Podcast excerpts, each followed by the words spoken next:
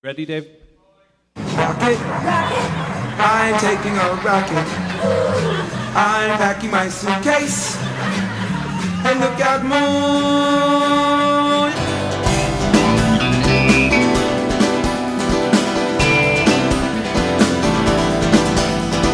Hey, every bloody. Whoa. Halloween's over, but not here. Halloween been over. This is Don't Let's Start, a podcast about They Might Be Giants. And sorry, there's an echo in here. Let me just take care of that. But I am Jordan Cooper. I'm Dave Fox. And today we're still talking about John Henry. John Henry. How's life, Dave? Everything's great. How are you? You had a birthday. I had a birthday. I turned 7. I got a skateboard. I turned 40.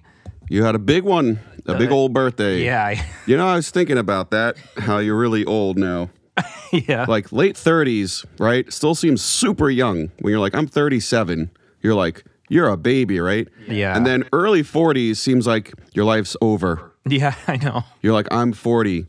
Okay, well, we're just going to brush you off into the grave and... Yeah, I mean, I was talking to a guy at work... A therapist. Who was like 60, and he's like, oh, give me a break. He's like, I'm 60, I'm having more fun than I've ever had. He's lying. Speaking of work, Dave, I just have to announce this.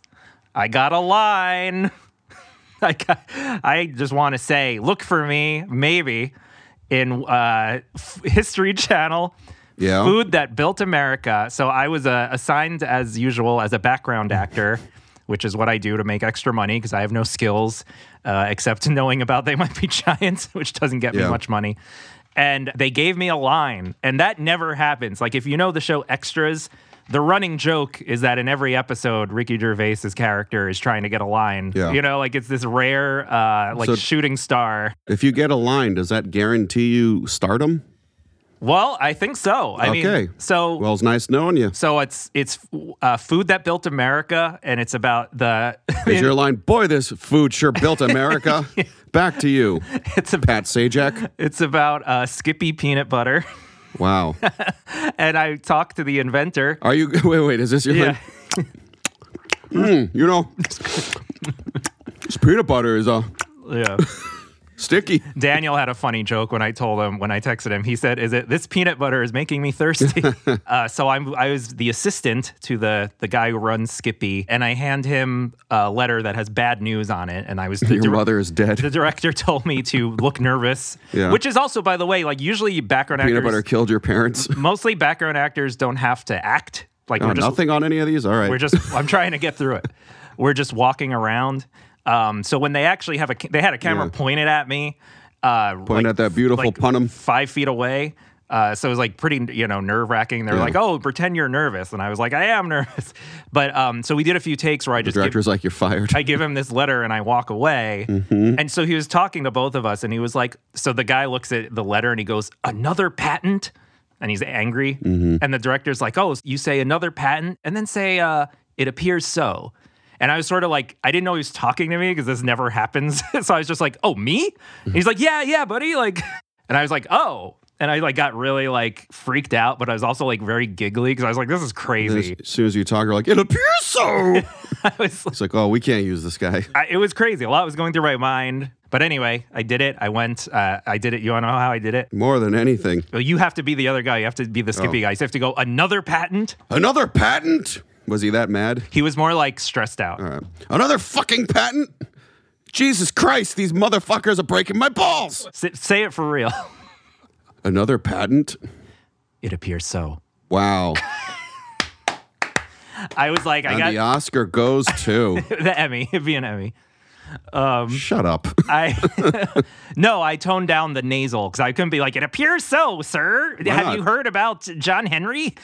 It's a choice. I did it in a more throaty kind of "it appears so," because it's a hushed, hushed, right? In hushed tones. So look for me. I assume they're going to cut it out because they only did one take. Oh, and then after he was like... So this was all a waste of our time. But then when I was waiting after they finished, the PA brought me new paperwork, and she's like, "So you had a line, so you're now not background, you're actor, so you get a pay bump, and you need to fill out the paperwork again." Like, they're going to say stuff. She brought you papers, was like, "I've never seen a line reading like that in my life." And then, but here's the thing. Is that Daniel Day-Lewis? She said She said, right now the director's on the phone fighting the executive producer to get your line in the edit. Wow. They're fighting for you. Because he threw that in there and it wasn't planned. So I don't think it adds anything necessarily, but cool they're fighting for it. But anyway, I just had to break the news because it's like one of the most exciting things that's happened to me. That's pretty crazy. We are talking about more John Henry songs. I thought this was extra talk. I wanted to say, Dave, just before we get to the specific songs, I was thinking as I was preparing this, I think this is my favorite chunk of the album. Oh, my God. I was thinking the same thing. Oh, my God. I'm not even trying to suck up to you. Why would you try to do that? You usually do the opposite. Because I just need approval. Usually blow down on me. How are we going to cut around that? These next three or four songs are probably the best songs on the album, in my opinion. It's what we'd call a streak. It's a powerhouse. No One Knows My Plan, Dirt Bike, Destination Moon, and Self Called Nowhere. I'm going to assume we're going to get to. I mean, Meet James Ensor is no slouch either. Yeah. But in terms of personal favorites, like for sure. Those like at least those three or four in a row. I'm like, I think Destination Moon is my favorite on John Henry. Yeah, that's a high solid choice. Well, this next song is my favorite on John Henry. And we're going to, you know that. I probably said that to you, right? Have I? I don't know. I kind of tune you out a lot. And it's called No One Knows My Plan.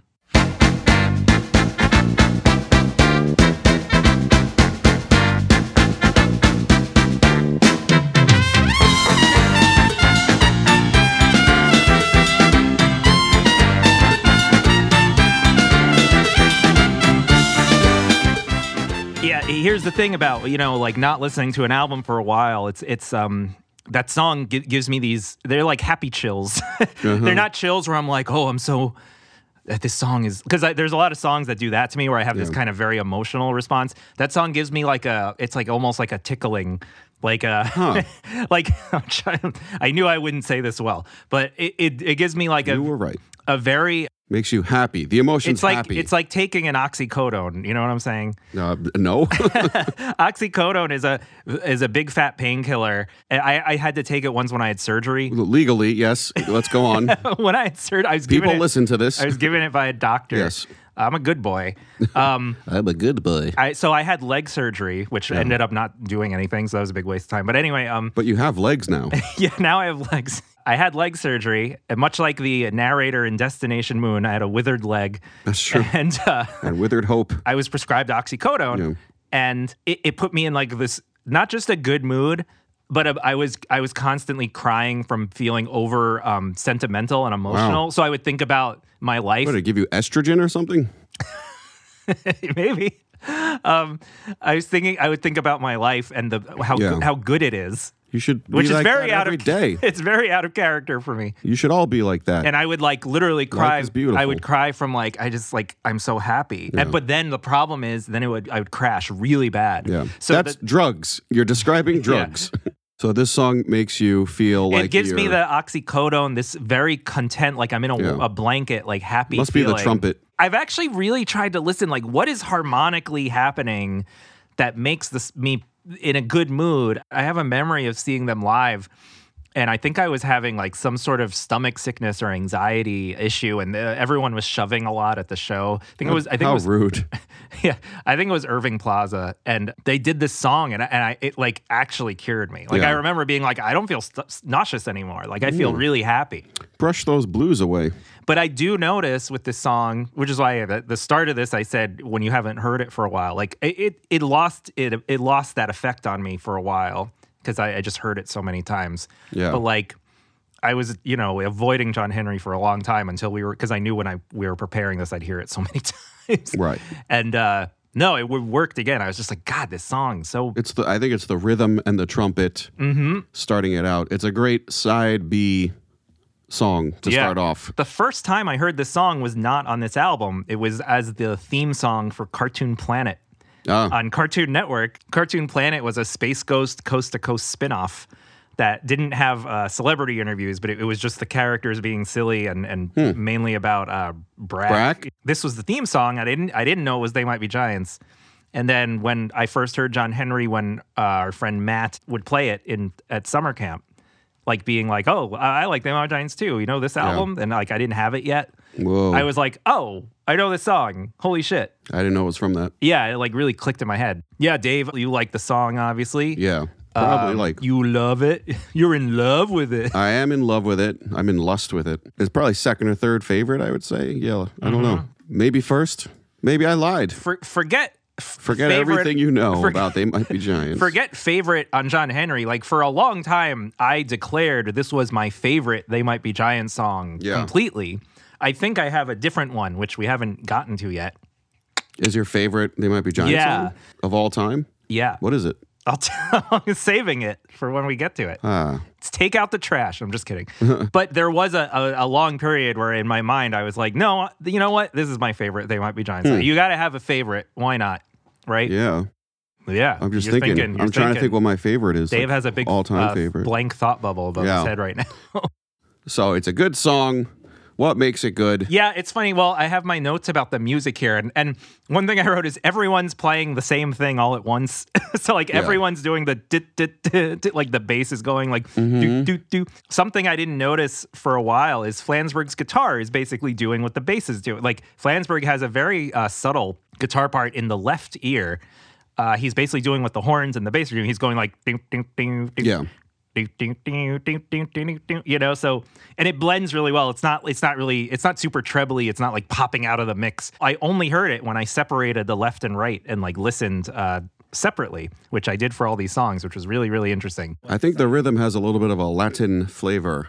Maybe we should go to one of those countries. Yeah. Maybe, does everyone feel like that all the time? I think so. They're always dancing. Yeah, they are. It's almost like a samba or a rumba or something with an A at the end. I don't know. But now the lyrics are a different story. A different story altogether. But they're also kind of happy in a way, actually. The narrator himself is quite happy, I think. Quite happy. Probably a serial killer. Yeah, but he loves what he does. Look, they say, do what you love, you never work a day in your life. In my prison cell, I think these words. I was careless, I can see that now.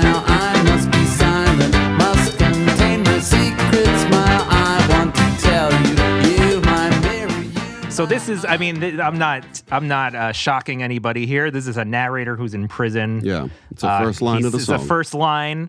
I think we can assume it's a literal prison, not a metaphorical prison. Yeah, I know. I'm not even going to into it. No, I'm not going to go down that path. Well, he says iron bars. You can't really. Yeah, prison cell, iron bars. I think Linnell is telling a story about a character. Not his first time telling a story from a perspective of someone in prison. Yeah, or some sort of ne'er-do-well. You're right. Some sort of depraved criminal or whatever. Flansburgh does that too, I think. Yes. I feel like, you know, the must contain my secret smile is why, it's like, to me, this is a happy song. It's that feeling of I know something you don't, and I'm smarter than everyone around me, which, by the way, is how you feel all the time. Yeah, that too. But it's reminiscent of, you know, the other narrators that Linnell has in this album. Yeah. Like, I Should Be Allowed to Think, and Why Must I Be Sad? And Flansburgh. Yeah, extra savoir faire. And it even has, I mean, not to jump ahead, but, like, this also has the line, no one understands, which, like, I titled our previous episode, you know, You Will Never Understand Me, because, like, weirdly, a lot, like almost like the car crash thing, a lot of these songs have the word understand in them. Yeah. And there's still more coming. And there's these narrators who just either feel like no one can understand them or... That's what it means to be human. That's what art is. Cuban? Did I say human? Yeah, you got like a little stuffed nose there for a second. Human. It was kind of cute. Cumin. You sounded like a little boy. What it means to be human. Yeah, it's interesting. That's what art is. We're trying to say, here we are, world. Yeah. Love it or leave it. Loud and proud. This song's really consistent with the narrators on John Henry, which I was, you know, it's not something I consciously thought about until like this week, really. But he wants to tell you my mirror. That's a weird line. You my mirror, you my iron bars. Yeah, that's the one I didn't get. Yeah, is it a mirror? Is it the reflection in the iron doesn't have a reflection? It's too rusty and shitty to have a reflection. It could. Yeah, I didn't know if it was a literal mirror, like over the little sink where they shave. Right, yeah. Shitty prison. Linnell has a lot of song lyrics where he's in a bathroom looking in a mirror. Yeah. That could be part of it. So I really want to talk about the I don't know if you'd call this like a pre-chorus or a chorus or a post-chorus. Mm-hmm. This song has an unusual structure because it seems like the first part is the verse, but it has the same music as what the chorus is, which is no one understands, no one knows my plan. You know, it's kind of odd, but I think something about the musical, the musicality of this next part is one of those goosebumps moments for me where I'm just like, oh, it just sounds so great. Let's listen to that next part, and there's a lot to unpack here. When I made a shadow on my window shade, they called the police and testified. But they left the people chained up in a cave, in the allegory of the people in the cave by the week. I know. Yeah, so that chord progression. Yeah. What is he doing? I'll look it up even. It's an A minor. That's the thing. When you want to have like a really effective bridge, going for an A minor is actually a super typical thing for a songwriter. I know I do it a lot, but he doesn't use it in a way where it's like sounds like super, it's like sad, or it's more like it becomes a little emotional. Yeah, and you don't know why exactly, because with a lot of They Might Be Giant songs, you're not sure of the why of anything. Yeah, but there's something about like Flansburgh does this big guitar strum, right? Mm. It's in the left ear again. Flansburgh's there the whole time, you know, really. Before we talk about the lyrics, I do want to point out one little musical thing that I love in this part, and it's a good idea of. Do you know what automation is? Yeah. It has different meanings. I mean, in mixing music, right? So I'll use it like in my album, like when our drummer Chris did a drum fill, I would raise it up for that little 4 seconds, right? So it's like because otherwise it's a little buried. So it's augmenting the levels. It makes a mix come alive when you go, or you too, when you would do a little bass melody that like I want people to hear more. I would like pump it up 3 or 4 dB. They do that really well with Flansburgh's guitar here. He does this little funky strum. Yeah. They call the police and testify. Yeah, that always stuck out to me. Yeah, it's great because if they didn't do that, it would be a little more buried. But you can tell, like, it kind of goes almost, well, it's on the left, but it kind of goes front and center or front and left. And it's like one of my favorite parts of the song. And it's like... Mine too. Yeah, again, it's like there's this weird feeling of joy in that and the way he strums it, right? There's an exuberance.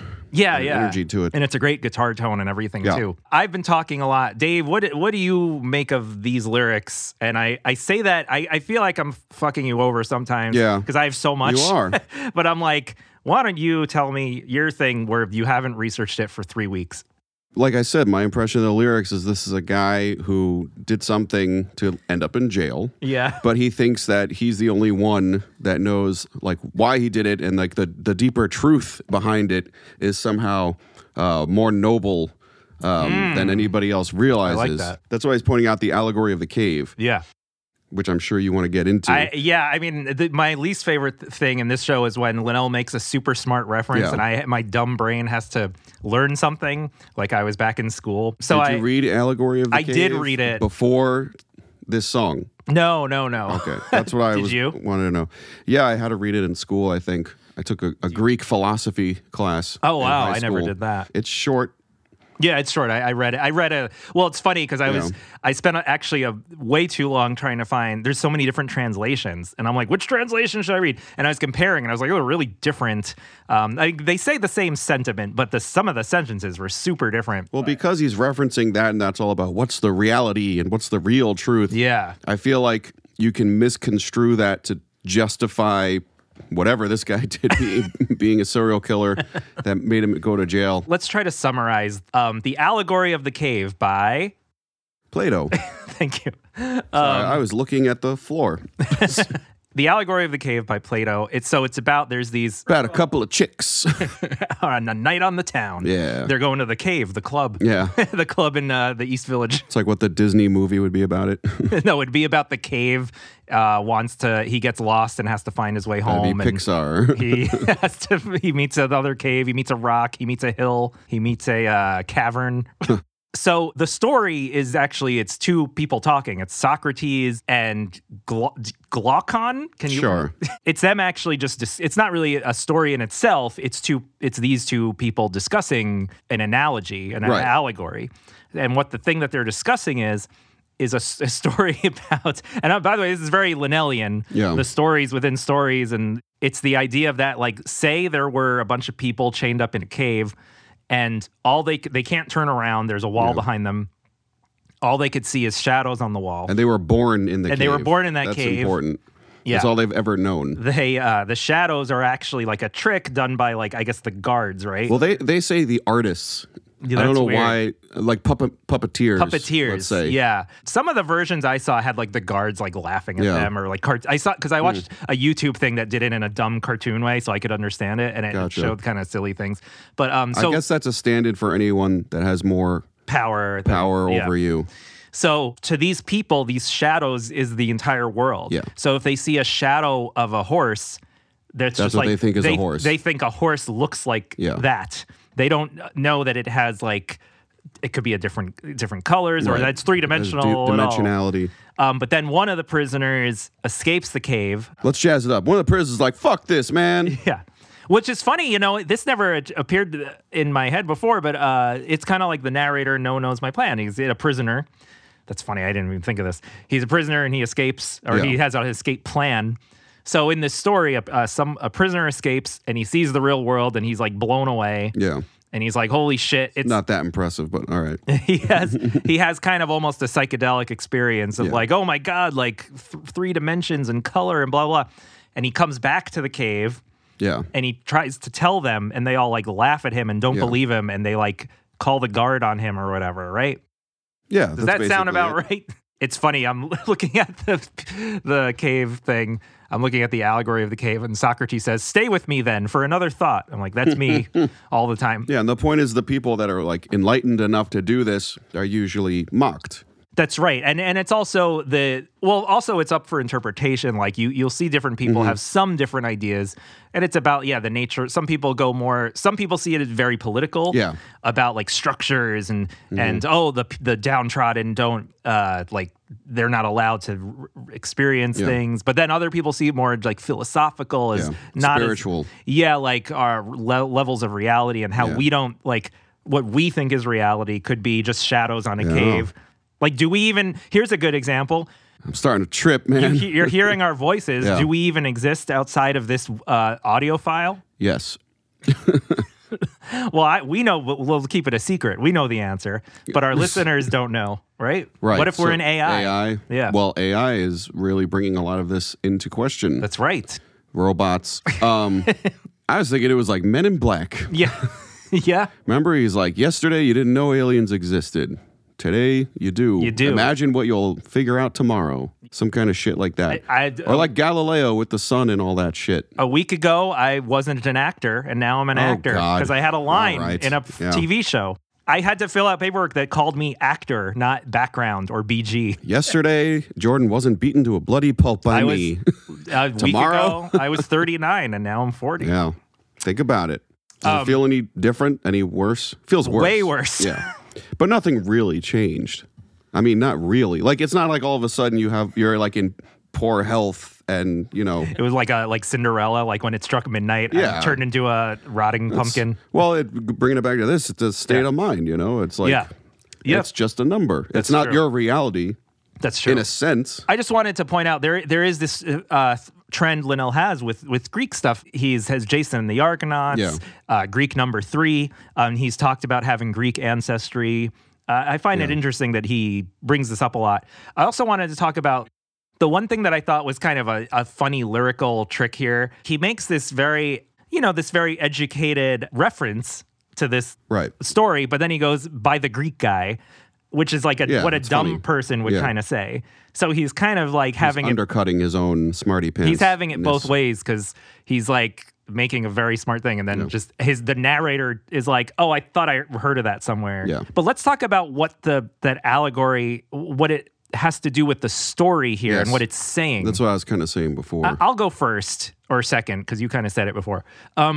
What I think he's saying is that he's comparing the cops and the people who called the cops on him to the prisoners who are like, they saw me do something through my window shade, but that's not the real reality, right? Like he's kind of being, I mean, it's definitely Linnell's classic unreliable narrator, but he's doing it to this extreme degree where he's like, they might have seen me strangle someone, right? But what, you know, like they're just like those people who don't know what the hell they're talking about. Or he could be correct. I just thought of this now. Maybe he was framed or whatever. Like that episode of The Simpsons where Ned, it's the parody of Rear Window. Rear Window. Yeah. Where he killed a plant or something. Yeah. Yes. And screams like a woman. Yeah. And actually, look, why the shrieks of pain? But probably not. Probably the first thing where it's like, I did this thing. I had my reasons. Mm-hmm. There's always reasons. Yeah. Well, that's very rear. This whole song is very Rear Window. That's true. Well, you know what else it reminded me of, and I'm gonna preface this. This might not be what he's referencing, but both of them do so many references to classic pop songs. This always reminded me of the song Silhouette, which is actually used in one of my movies I made that Dave stars in. It's on YouTube. I did an adaptation of the love song of J. Alfred Prufrock, and the movie ends with the character hearing this song. Yeah. And at the time, I didn't plan that. It was just on TV when we were rolling, but it worked perfectly. But so this is a song about a narrator seeing two figures in a window shade. Yeah. And misinterpreting, he thinks it's his wife or girlfriend cheating on him. And then in the last verse, he realizes this is dumb, but that he was at the wrong house and that he goes home. It has it almost feels like when a studio makes a movie have a happy ending. Yeah, it's like he's like, oh, whoops, no, my girlfriend loves me. But for 3/4 of the song, it's this awesome bitter, angry song about I can't believe I saw her do that with this guy. Let's listen to some of that, because I just wonder if Linnell had that in. There's not a lot of songs that mention seeing a shadow on a window shade, you know what I mean? Yes. It's by The Rays, Silhouette. Took a walk and past your house late last night. All the shades were pulled and drawn way down tight from within the dim light cast. Two silhouettes on the shade. Oh, what a lovely couple they made. Put his arms around your waist, held you tight, kisses I could almost taste. In the night, wondered why I'm not the guy. Two silhouettes on the shade. I couldn't hide the tears in my eyes. Silhouettes, silhouettes, silhouettes, silhouettes, silhouettes. It's like I see the same house in my mind for both songs in a way. I don't know. But it might not be a reference. There's going to be a lot of guessing in this episode, by the way. Yeah. I think the chorus is officially the next part, even though it's, like I said, it's similar music. Mm-hmm. As the first verse.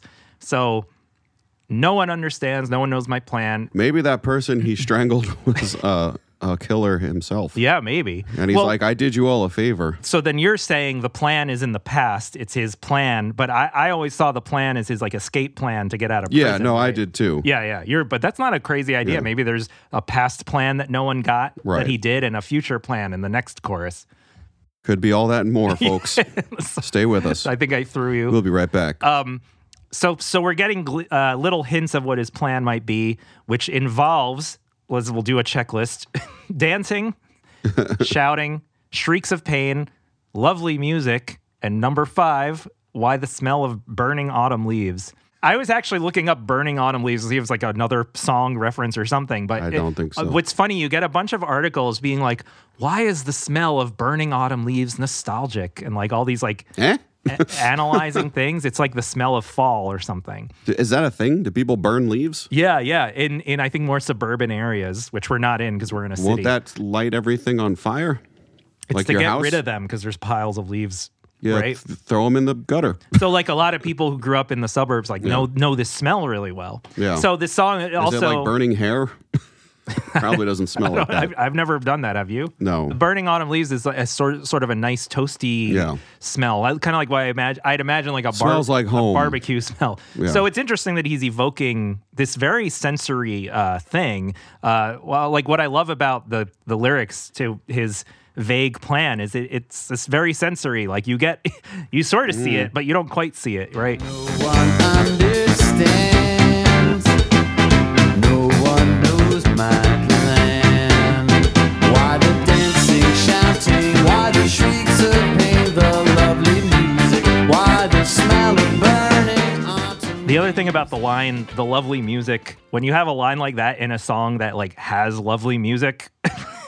It's almost cheating, but it's like a strange. It's a strange, like, self-aware moment. Maybe that wasn't his intention because that'd be kind of, like, arrogant. But, like, I feel like that line hits it home that you're just like, yeah, music is great. Yeah. Couple more notes about the music. There's cowbell throughout. I think that also adds to the happiness feeling. Cows are among the happiest animals. Really? Did you hear that? They seem indifferent to everything. I noticed a trend of I say something ridiculous and then you say really, and then I'm really stuck going, Hey, you got to back up what you say, man. I say 72% of what I say, I don't know what I'm talking about. Oh, a little, that's better than some people. It's better than our president. What's his name? Yeah, damn. You mean our president or the real president? Because the election was stolen.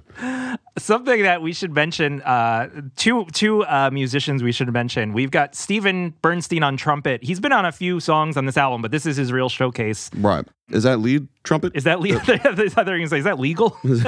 We can name him. We're not doxing him, Dave. The main line that, as soon as the song kicks into gear. That's right. That's him. And he's really front. Nice. He's front. I keep saying front and center. But Dave, I have a special surprise to play for you. Yeah. Me.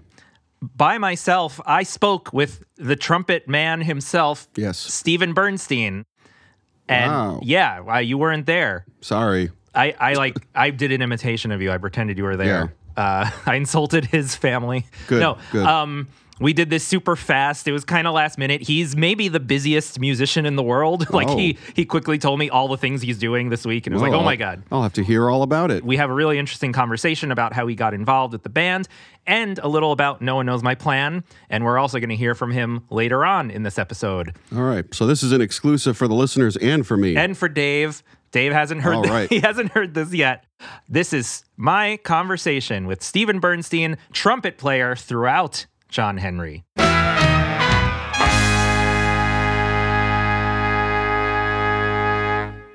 First, I just wanted to ask, in general, how did you get involved in this album, John Henry? Okay, so here's the story. Frank London was was playing trumpet with They Might Be Giants. Yes. And he would start to work with the Klezmatics.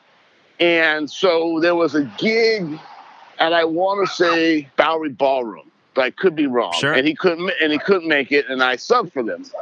And then they liked me because, I don't know, they liked me. And I think actually, I don't know if like Frank couldn't do the tour. They just asked me to do it. I can't actually remember what happened. Either way, they asked me to do the tour. Mm-hmm. And so I went on a roll with them. Over there on the trumpet, the Bohemian group all the way to Berkeley, California, the man we like to call Space T. Mercy.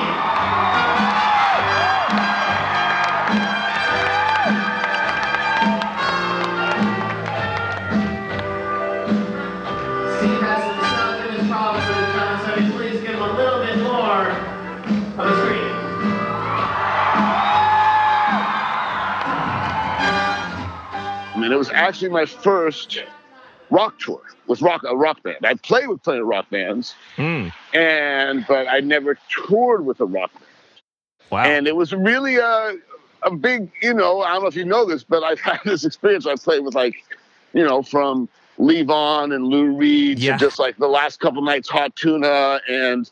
As well as like U2 and Radiohead and Nick Cage. I saw Elton John and... Yeah, it's a pretty wide swath of like amazing rock musicians, but this was like my kind of entry into that world. So it was kind of a big life event. And I just saw Tony Maimone, the bass player. Sure. And I said to him, one of the big events was being in the van with those guys and Nirvana's third record, but the second one on a major label had just come out, and we were listening to it in the van, and it was my first time listening to rock music with rock musicians, right? Mm-hmm. And I had listened to Nirvana before. I'm like, yeah, I guess it's cool. Everyone was making a big deal about Nirvana. Yeah. But then I got it because I was listening with those guys, mm-hmm. and it really was a life changer for me. It's like, oh. I understand this music now. I get it. I hear it, Yeah. And so it was like a kind of life-changing event going on the road with They Might Be Giants. I'm glad to hear you say that because in my mind, like, it's like I like this kind of weird cult band, They Might Be Giants, and a lot of the people we've talked to, it's like this kind of little little thing to them that they did among a million other things. I don't know about little, but it is a thing I did about a million other things. But you have to understand, like, They Might Be Giants, to me, I remember them when they were the dial-a-song guys. They were part of the... Before they called the downtown scene, there was no downtown scene. It was just East Village. Yeah. And they were part of our general world of, like, weirdo East Village bands. You know, they hadn't had a hit yet. Yeah. And they were just, like, they were one of us, as we would say. You know what I'm saying? Completely. And we're all the same age. I think maybe that's also one of the reasons they asked me to go on the road with them. It's like, we're kind of all cut from the same cloth. We're around the same age. We're like it, you know, kind of the cult, eccentric kind of way of looking at music. Mm-hmm. Yeah, it just made sense. It was a very great entree into that world for me, you know? Yeah. Do you have any specific highlight or low light or memory from that tour that stands out to you? Well, it was very interesting going to bed with earworms every night because their songs are fucking, excuse my language. Okay, let's cut that. We curse all the time on this show. Okay. Their songs are fucking full of these amazing hooks and earworms, right? Yeah, and I've never done that. And I just remember going to bed trying to get these things out of my head, you know? Yeah. You know, it's funny because I've had this, like I said, this crazy career where I've played with all these legendary rock musicians. But my brain doesn't really process lyrics as narrative. Mm. With the exception of Leonard Cohen.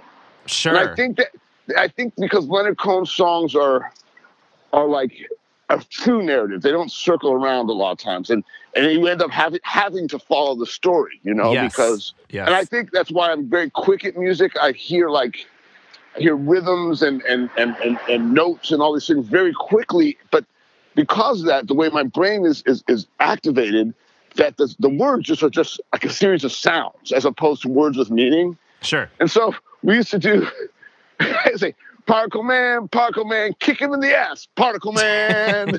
Yeah. That was my big line. Particle Man, kick him in the ass, Particle Man. And then, you know, that song with the horns ended up kind of having this New Orleans flavor. Well, I never thought of it that way, but yeah. I brought that in. Wow. I would play slide trumpet. It was the beginning of my slide trumpet career. Mm-hmm. And I just kind of felt it like this kind of New Orleans kind of rumpy thing. And they kind of let me have I remember them kind of letting me get a little loose on that song because you know, it was mainly playing horn parts that Kurt and John had written, and John had written all of them, mm-hmm. you know, but you know, it's like a typical rock band, you play the horn parts, but on that song they kind of let me go loose a little bit. So I like to say that maybe it had a little effect on the TMBG songbook. Yeah.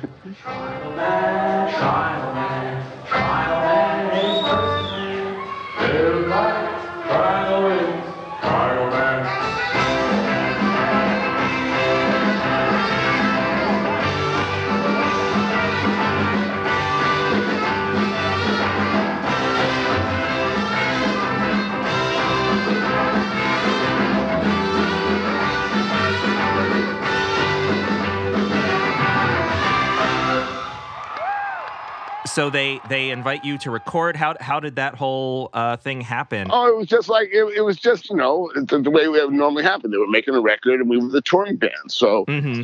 And they asked me to find them a trombone. I remember also going like, who did I get to play trombone? It was my friend Kevin Osborne, who was the guy. Yes. Were you recording these parts live with the band or by yourselves? No, it was overdubbed. Okay. It was overdubbed. Overdubbed. With the rest of the horn section or by yourselves? Yeah. No, horn sections don't. Always plays a horn section. No one does horn section. No, I don't know how it works. Because you understand with horns, when the sounds come together, sure, that's the sound of the horns. It's like all the sounds coming together. Like individual horns isn't the sound of the horn section. The sound of the blend is the sound of the horn section. I agree. I had to fake it though on my latest album because people fake it all the time. No, I understand. But like, I don't know if you know this, but like the Memphis horns, we all get around one mic. Yeah, that's right. Yeah. And that was the sound. The sound was the sound of all the horns coming together. No One Knows My Plan is in the episode we talk about. Do you have any memories about No One Knows My Plan? It opens with this big trumpet solo from you. Here's what I remember. That was one of the earworms. Oh, yeah. That was one of the earworms that I could not get out of my head late at night. It's like, really? I'm going to go to sleep hearing this thing for like 100 times in a row? Yeah. Yeah, that I kind of remember that as being a particularly Linnell-esque, earwormy, like, genius piece. That solo in the beginning, there's two aspects to, I guess, playing a trumpet, really. There's the notes, but then there's the performance, right? And what I'm hearing in that is this, like, I guess, like, exuberance, and the energy in that intro is really fantastic. No, it's great, man. I didn't think it was me. I didn't think I could play that good back then. Yeah. Seriously. I was like, that's not me. I couldn't do that. I know what you mean. I listened to these songs and I realized I didn't remember them at all. And they're so amazing that when I first heard No One Knows My Plan, I said, well, that's not me playing. I don't remember this at all. And then as I'm listening, I'm like, yeah, man, because it was 29 years ago. And I've had like so many lives since then. And it was just kind of the beginning of me doing that. It sounded fucking good. Oh, yeah. No, I know. I'm kind of amazed. It's really kind of incredible. But I guess it was one of those things where, like, the beginning of, like, the heartbreak of the music business. Like, you make this really incredible record, and then, yeah, no one knows it even occurred. You know, I was really a different person, and I was like, I'm amazed I could do that back then. It's kind of really good. Yeah. Thank you, Steven. We're going to be hearing more from him later and in the next episode that we record also. All right. And speaking more about the arrangement of this song, so actually, like, yeah, the arrangement of the song is that Flansburgh's on the left and the horns are mostly pushed to the right, actually. So it's very, what that does to the mix, it's very bouncy. Like, things are really bouncing around your ears in a fun way. We've also got Graham Maby making his They Might Be Giants debut on bass. He's got two songs on John Henry, and the rest are by Tony Maimone. Graham Maby stuck with them for a while. He's a fantastic bass player. He does great stuff on this song. Like, he also, you probably dialed into that, but he's keeping that energy and that, like, happy feeling going on in the bass. It's like a very lively bass line. Yeah, man. A lot of runs. So now we're up to another musician that's worth talking about. Robert Quine has a guitar solo again. We listened to our episode about Sleeping in the Flowers for more of a very in-depth look at Robert Quine and his style and his other work he's done. We can just talk about it on its own here. The solo is great. Something that I thought about is because going through his other stuff, he's a little bit more of an avant-garde guitarist, like very weird. But here he just delivers that happy, very like poppy, accessible, catchy solo. You know what I mean? Like he shreds. He like he does his job really well here, and it's so great. It's I'd say it's a burning solo. It matches the lyrics. That's right. Well, you know what I love? I mean, little aside, I love live when they. It's a lyrical change where when they have Dan Levine on trumpet or with them, Linnell says the smell of burning Dan Levine, and then he plays the. Yeah, that always made me laugh. It's cute. It's cute. It's still but it's still that dark. Yeah, it's like you know They Might Be Giants humor.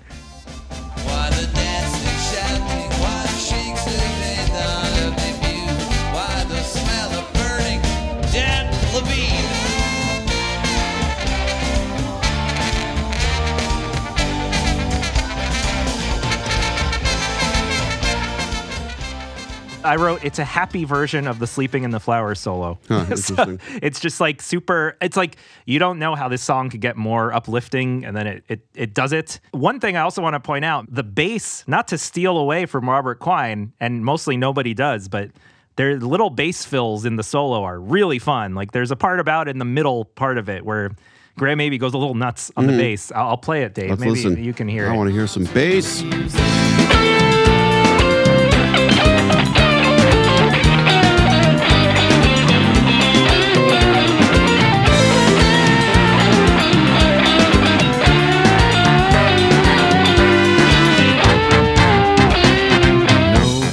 Yeah, he does these octaves.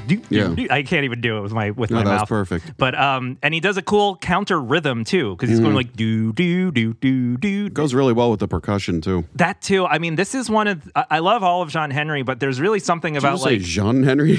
John Henry. That's that came out in France. Yeah. When I hear this recording, I'm just like, God, imagine a party. Yeah, just like or just the way everyone's so insane. Great like, party. They're so in sync and like you know, there's just something really impressive about the live production of this song. Well, and it sounds like they're all playing together live, and yeah, it really does.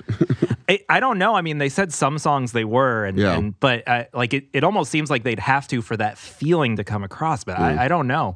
Also, yeah, one little note also is during the solo, you mainly hear just trombone. You just hear like, burr, burr, burr, right. And then the trumpet kind of sneaks in towards the end, or the trumpet's mixed really low there. This time I was really like listening to the mixes obsessively. Hopefully that'll bring something interesting. Yeah, you never know.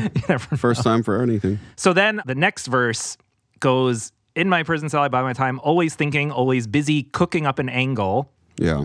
It reminds me of the burning autumn leaves. He's cooking something. He's burning, he's cooking. Metaphorically cooking, but, you know. This is a weird line. Working on the tiny blueprint of the angle. Like Shawshank Redemption. Yeah. How is this song not in that movie? I don't think it would fit. Sketching out the burning autumn leaves. So this really like hits the point home that like, no, this is his plan. He's working on it, right? Yeah. I guess that's the distraction that the guards. I was going to ask you, what do you think the plan is, Dave? Yeah. Use your creativity. So he's going to cook a guard alive. Yeah. In a pan. He's going to commit a horrific murder. You know, like in Looney Tunes where like Bugs would be like in a whole cauldron and it would make a soup out of him. That's what this guy's doing. Classic. Yeah. Then he's gonna jump out the window onto a tree, and as he jumps onto the tree, all the leaves shake out. Yeah. So that when he lands, the leaves are under him. Okay. Then he's gonna take his matches out, light the leaves on fire. Yeah. And then he's going to walk away from it, like facing the camera. And then there's going to be a big explosion of the leaves behind him. Yeah. And then Iron Man comes in. Then he's going to walk into the wall that keeps him from leaving the prison. What about the dancing? See, my thought was like, maybe he's like, come on, everyone, let's start dancing as like a distraction. And everyone's, you know, because there's dancing and there's lovely music. Maybe there's a at the prison like once a week, like the Johnny Cash thing. Maybe there's a concert. New plan. Giant cake gets wheeled in. So instead of bursting out of a cake, he jumps into the cake and digs a tunnel under it through the ground. Well, I was saying there's going to be dancing girls in the cake. They're the distraction. And okay. He lights leaves on fire. Or he hides a saw in a cake. Yeah. In my prison cell, I bide my time. Always thinking, always busy cooking up an angle. Working on the tiny blueprint of an angle. Sketching up the burden on some leaves. Yeah, so it's working on the tiny blueprints of the angle is just an interesting turn of phrase. Yeah, I mean, because I always thought of an angle like he's literally, because it's when I see a blueprint, I think of an angle, like drawn, but he's talking about an angle as in an approach, right? So he's like, it's kind of almost a pun, I think. Yeah, I think it's supposed to be both. I think it's a pun, and it's a tiny blueprint. And so I have a song called Blueprints about someone planning a robbery. No one cares, but blueprints are to me, they're a very like heist movie kind of, or prison escape movie kind of thing. I mean, you know, architects and decent people use blueprints too. I don't know. Have you ever looked into them? Maybe they're criminals. All psychotic. Yeah. So yeah, I mean, that's the song. It's great. It has a big triumphant ending, right? Yeah. And with that ending, we go into our next... A new beginning. Yeah, a new beginning. The Smashing Pumpkins song, The End is the Beginning is the End. And that actually takes us to... Wow, is that really a Smashing Pumpkins song? And The Beginning is the End is the Beginning. That's a terrible title. They're from the Batman Forever soundtrack, or Batman and Robin. But that also takes us to Destination Moon. Terrible name for a song. That movie ends by saying the end of the beginning. But anyway, I'll get to that later. I was like, wait, that's not next. No, I know, but how could I not mention it, though? The next song, we're going to take a ride on Dirt Bike.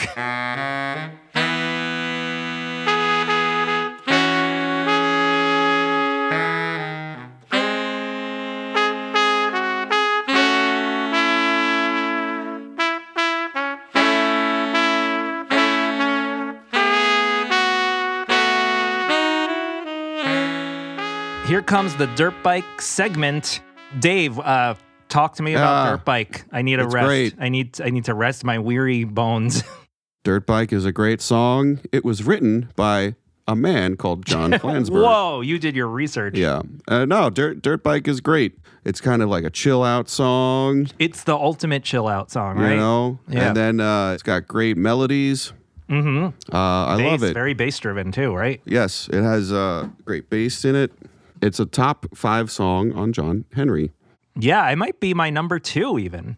Wow. I don't know. Like, this whole run is basically like 1, 2, 3 favorite songs in a way. It's great. I love something about the tone of the lyrics. Mm-hmm. I can't quite place why I like it. Yeah, they don't have a lot of songs with this feel, and I really give credit to... Weirdly, I give credit to John Flansburgh. No, I know he wrote it. My point is, I in terms of the variety of the band, you know, just like giving the band these like cool sounding, chilled out, so, like, because AKA Driver is not a chilled out song, but it has that cool atmospheric vibe to it, you know, and it's like, it's not just a pop song. Yeah. It's not just a melodic pop song. It has as much to do with the arrangement and the feel as like the melody and the lyrics. Yeah, and the composition of this one with how the horns are arranged and everything else. Yeah, there's the long, slow intro. It's like easing into a hot bath. Yeah, it's funny. I said it's contemplative. Yeah. It's like you're kind of thinking about something. Yeah. And then I love how, Flansburgh comes in with these clean guitar strums, and they're very... Yeah. This song uses dynamics really well and subtly because... And what are dynamics, Jordan? You're really hearing how soft or hard he's strumming the guitar. So like a lot of music's overcompressed these days, where you don't get that kind of feeling, or like even with a voice, like someone singing quiet or loud, it's all the same volume.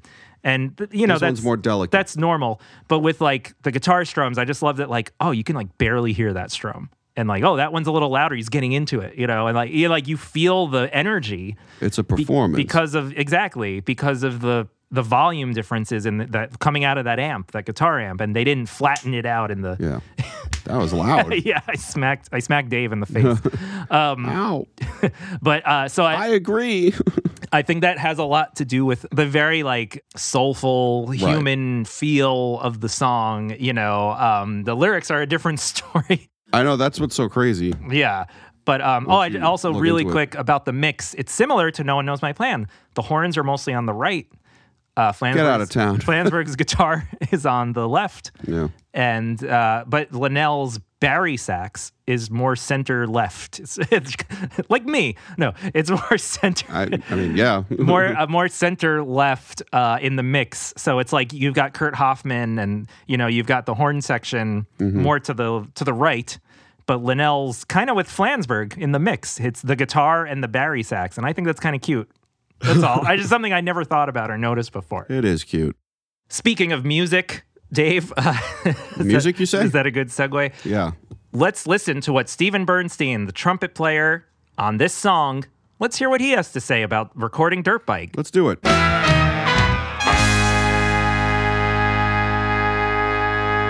Then we've got John Flansburgh's song Dirt Bike, which is another personal favorite because it's like the total opposite vibe, but I love it. Exactly. Right. That's this whole thing. It's totally, that's what these guys, they write, like one guy has all these like little chords and one guy's like Mr. Just Rock and Roll, like, Flans is just rock and roll, baby. Yeah.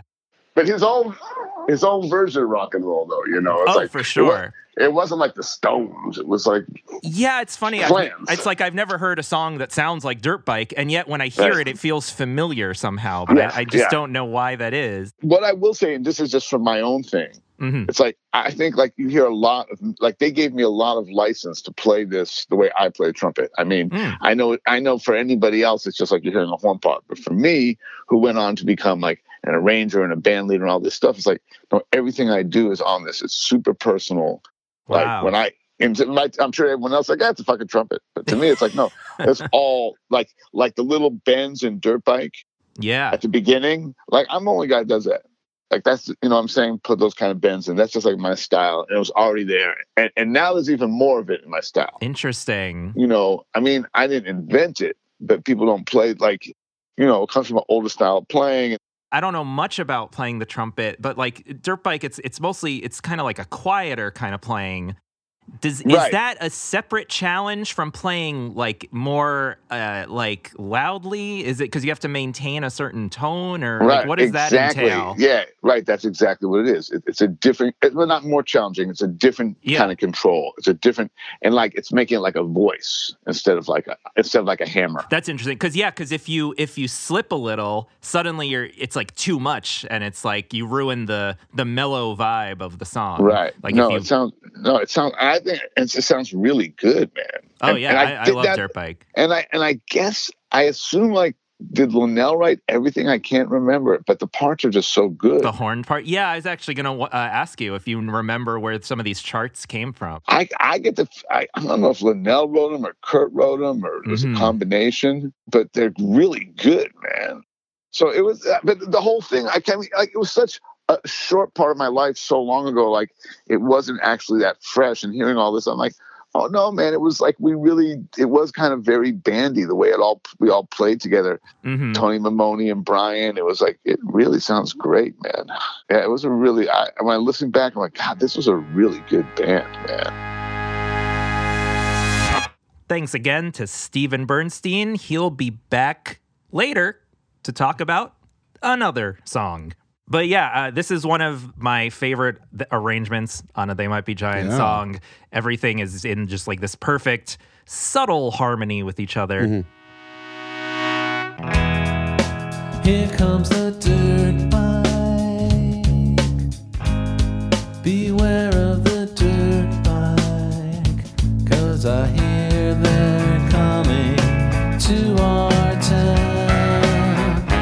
They got from everyone, and now I hear they're over their sophomore chains, so you had better check it out. Yeah, the bass and the drums, they're so tight on this album, but this song is like really, it's really what you lock into, and I love the very dry sound of the drum kit. It's like very, compared to the next two songs, the drum kit's very, there's not a lot of reverb, it's very close. It's like you're right in front of him, you know. Intimate. In front of Brian. Yeah. The lyrics to Dirt Bike are a whole enchilada. Yeah. There's a lot going on. It might not seem like there is, but it doesn't. In my travels.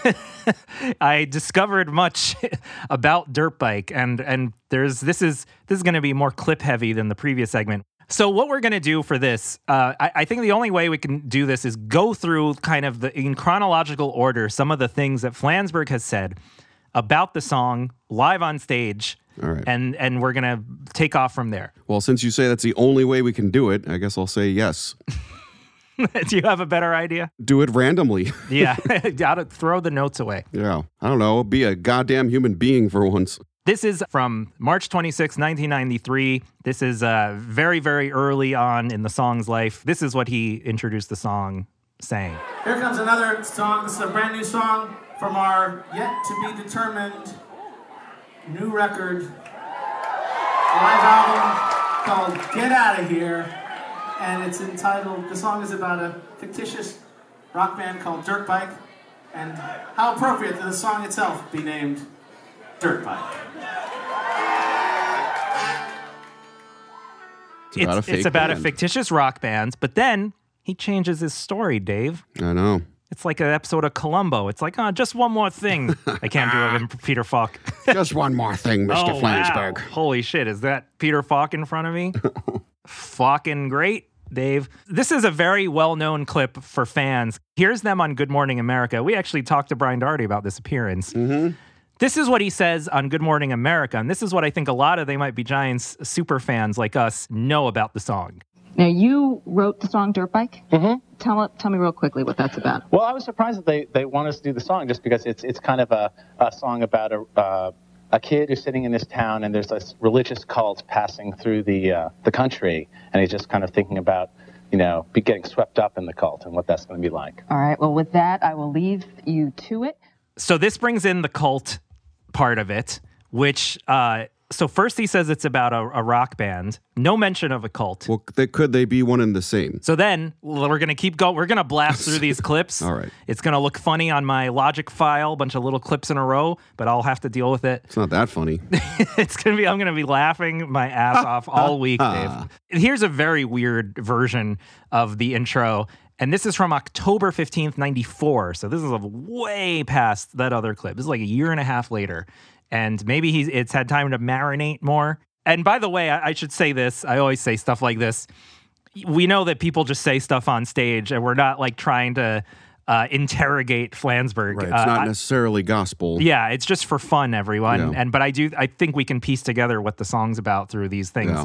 And I also think maybe he intentionally changes what he says it's about because he doesn't want to over-explain things. Thank you very much. Here's the song that is about an actual cult. It's not about a physical object, which it appears to be about. It's about a secret cult, and this song is a message to the cult from the band. Not this band, but actually another band. But they're using this band as a medium for their message.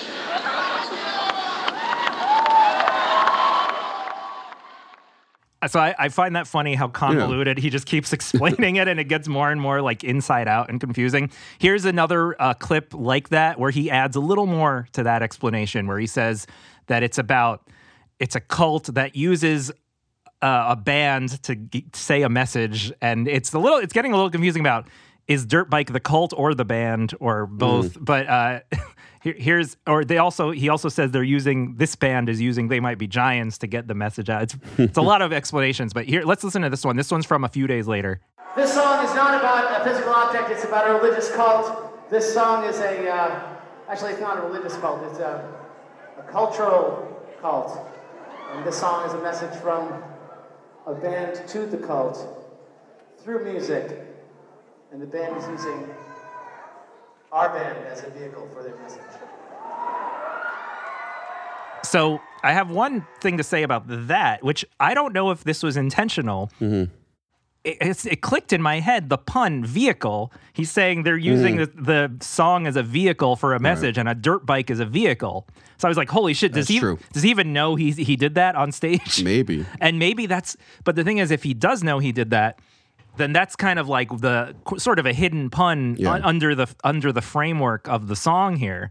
That it's like, oh, a dirt bike's a vehicle. Like maybe the idea came to him where he's like thinking about, oh, like songs being like a vehicle for something, and a cult having a message and a vehicle. He's like, oh, what if it's a vehicle, a dirt bike? I also think it's speaking to the larger issue of how people follow musicians as if they're a cult, a religious awakening. Let's talk about that. Like the Grateful Dead or whatever. Here's a clip from They Might Be Giants in 1988. Yeah.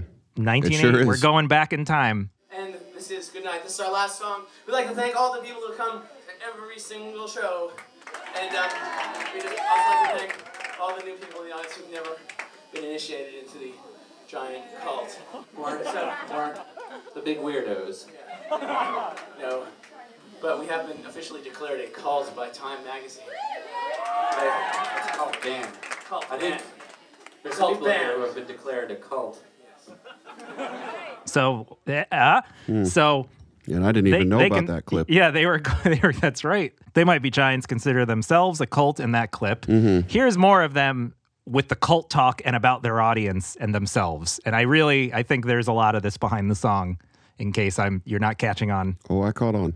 It's difficult for us. I mean, I don't think we're like naturally, we're not like the sexy guys, and we're not like, on some fashion tip or something. So it's we're already kind of behind the eight ball in the pop music field. Those are important factors in being successful at what we're doing. So I think we're just kind of doing our own thing and trying to make it as accessible to people. Because we know that even if we make it accessible to the general public, it's only going to be a certain number of people who are really going to be interested. I guess that's part of it. It's like, there's this notion of like a cult band that like only speaks to its audience, and that's all it's about. I mean, I guess, we're pretty much like the cult band that, you only have to want to check it out to become a member. It's not like it's not part of a lifestyle. We're really want everybody to have the opportunity to hear what we're doing. So there they're kind of saying they don't want it to be they're like, it shouldn't need to be a cult band. Though, of course, it is. Yeah. I mean, really. I mean, there's definitely the average person will be like, oh, yeah, I like some of their songs. And I meet people like that all the time when I mention the podcast or I mention I do a podcast and they go, oh, what's it about? And I say They Might Be Giants and they go, ah. Do you like to mix it up every night or have you got regular set? We do, and we will be. We'll be playing a bunch of songs from the new album, but a lot of songs that fans will undoubtedly be familiar with, and people who have just a cursory knowledge of us. We're going to play, in other words, the songs that were made into videos, and we will also play incredibly obscure songs for those total weirdo cult members of our audience who want to hear some very, obscure album tracks. So Linnell calls their fans weirdo cult members. So let's go through some of the lyrics, and with all this in mind, we got a massive clip dump. Now, what? What? Everything you describe is repulsive. I can't wait for my wedding vows. Yeah. There's a lot I love about this song, and a lot of it is more of an overview, so I don't want to skip ahead too much, but one thing I love is that the first verse, he's saying, beware of the dirt bike. It's all there in plain sight. Pretty soon, he turns around on the dirt bike. Right. It goes to beware of the dirt bike to all hail the dirt bike until he's like, I understand. I took it by the hand, and I'm on the bike now. So that's one of the creepier Flansburgh lyrics in my mind about this brainwashing that happens. And of course, he uses that term. And it's a well they go to. Of course, yeah. Bells are ringing and Lake Monsters has that. So and so forth, and others, and maybe zero others. Yeah. But so it's such a strange idea. It really to me this is one of those great songs where like you really see how Flansburgh's mind works. And especially with these, he's generous enough on stage to explain some songs, which Linnell doesn't do as much. So the cult is the dirt bike or the band is the dirt bike. He's kind of said both things. But in any case, this message is going out. I do think there's some meta commentary about themselves and maybe their fan base. I think there's a lot going on. There's maybe the way Flansburgh is a fan of music and how he thinks of it as cult things. So let's talk about this one line in the first verse. I hear they're over their sophomore jinx, which is like, it's funny because without Flansburgh's on stage description of what he says about you might not get that it's about a band, but that is the clue. He put in that little thing. The sophomore jinx is the second album of a band, and if they can get past that album and have success after it, then they have longevity. Yeah. And the sophomore jinx, I think, is like when it's a bad, like it's sort of a bad luck, like, like you're going to put out a shitty album after your big hit album. Right. You have your debut that has some success, then the next one doesn't do as well, and then you're finished. Yeah. One thing about the lyrics of this song is that they're really, really hard to memorize. I don't know if you've ever tried, but I don't have to sing it. So. You don't have to. I notice, Flansburgh, he'll once in a while write these list songs that's like, just a lot of like adjectives or nouns. Yeah. And it's like, I know he can't memorize it because it's really hard. Yeah. And I don't blame him. But this is a song where when you watch them do it live, he's like already in the third verse or instead. And you're just like, oh God, I hope it comes through. We could see in the second verse, it's already very culty. All hail, philosopher. All hail is a big one. Yeah. It's embarking wisdom on you. All hail the dirt bike. Philosopher dirt bike, silence as we gathered round. We saw the world and we're on our way.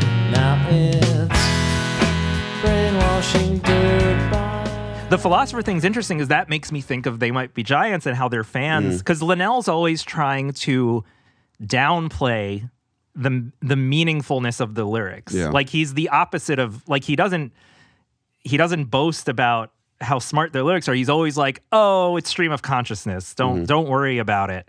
Cuz fans get really intense about the lyrics. Like I remember there's this like documentary about John Lennon, and there's a part where this kind of crazy fan, and this definitely has an ominous feel because of what happens later in John Lennon's life. What happened? There's a part where this crazy fan wow, that was very. You should be an actor. It appears so. Goddamn trademarks. What was it? Goddamn trademarks. It was patents. These patent guys won't get off my hump.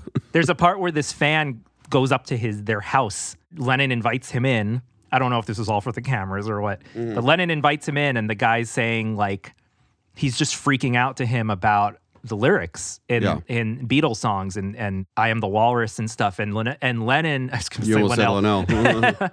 And Lennon, he's just going like, I'm just having fun with words. Like, he's really trying to calm him the fuck down.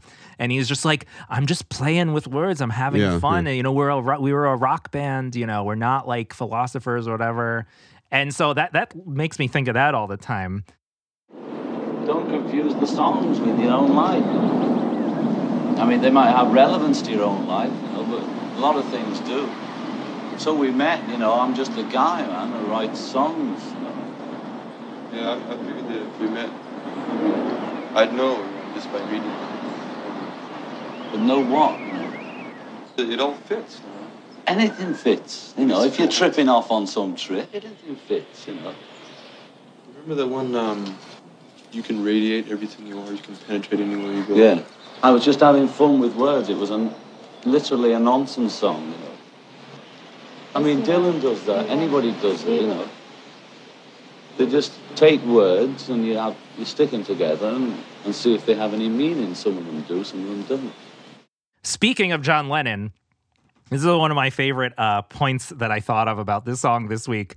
Okay, so the next line, he says, silence as we gathered round, which, by the way, really puts the image of a cult in your head. Yeah. We saw the word and we're on our way.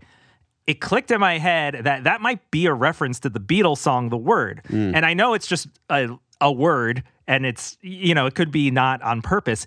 But then I'm like... Let me reread the lyrics to The Word. And it's so culty and it's so Dirt Bike. Oh, and really? Yeah, so check this out. This is like crazy. Let's see. Is this a stretch? Maybe. Say the word, you'll be free.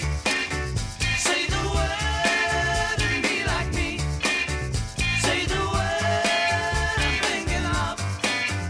Have you heard the word in love? It's so bright, it's sunshine.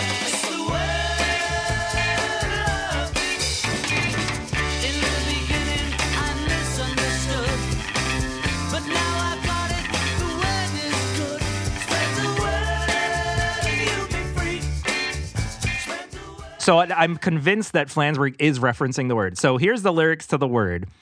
Tell me this doesn't sound like a cult. Say the word and you'll be free. Say the word and be like me. So this is just like Dirt Bike. He goes, in the beginning, I misunderstood, but now I've got it. The word is good. But the word is love, Jordan. So in Dirt Bike, he says, I never thought I'd understand till that bike took me by the hand. And in The Word... He says, in the beginning, I misunderstood, but now, and it's almost the same meter, but now I've got it. The word is good. And the word is good is very like religious sounding and, you know, culty. Have you heard the good word? Yeah, exactly. Have you heard the good news? The good news. Yeah. But it's still like they use that kind of terminology. I'm here to show everybody the light is another line. So I think Flansburgh. Everybody the light. I think Flansburgh. And by the way, I'm guessing. But I was like, holy shit, I think I cracked Dirt Bike with this is the word thing. Because it's really, I think he's taking pop music history and the idea of pop songs and philosopher, like lyrics and people look up to John Lennon in that way. Yeah. And I think he's like having fun with it and twisting it around. And I really think that understanding part is a reference to The Word. I really do. I believe you. I'd bet my socks on it. I think you think that. Other things I wanted to mention. Let's have a Beatles podcast. So we have to talk about Flansburgh's guitar solo, which is really cool. Yeah. Really a highlight. Kind of has a wah effect. Let's listen to it. Actually, let's do. I just had that idea. Let's listen to it. You had the idea to listen to the thing we're talking about. Yeah, you're a genius.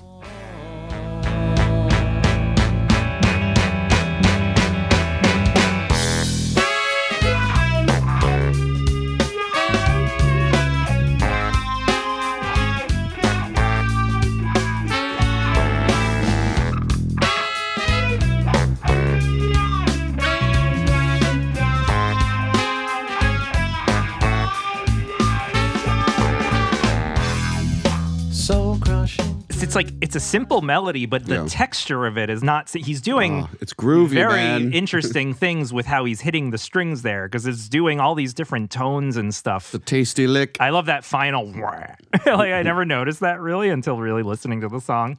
It's a great solo. You don't get a lot of Flansburgh guitar solos when they get a band, because a lot of lead guitarists does the stuff. Dan Miller, J. Sherman Godfrey, Eric Schermerhorn. So I love his solos are great. To me, it's really the personality of the band when he does it.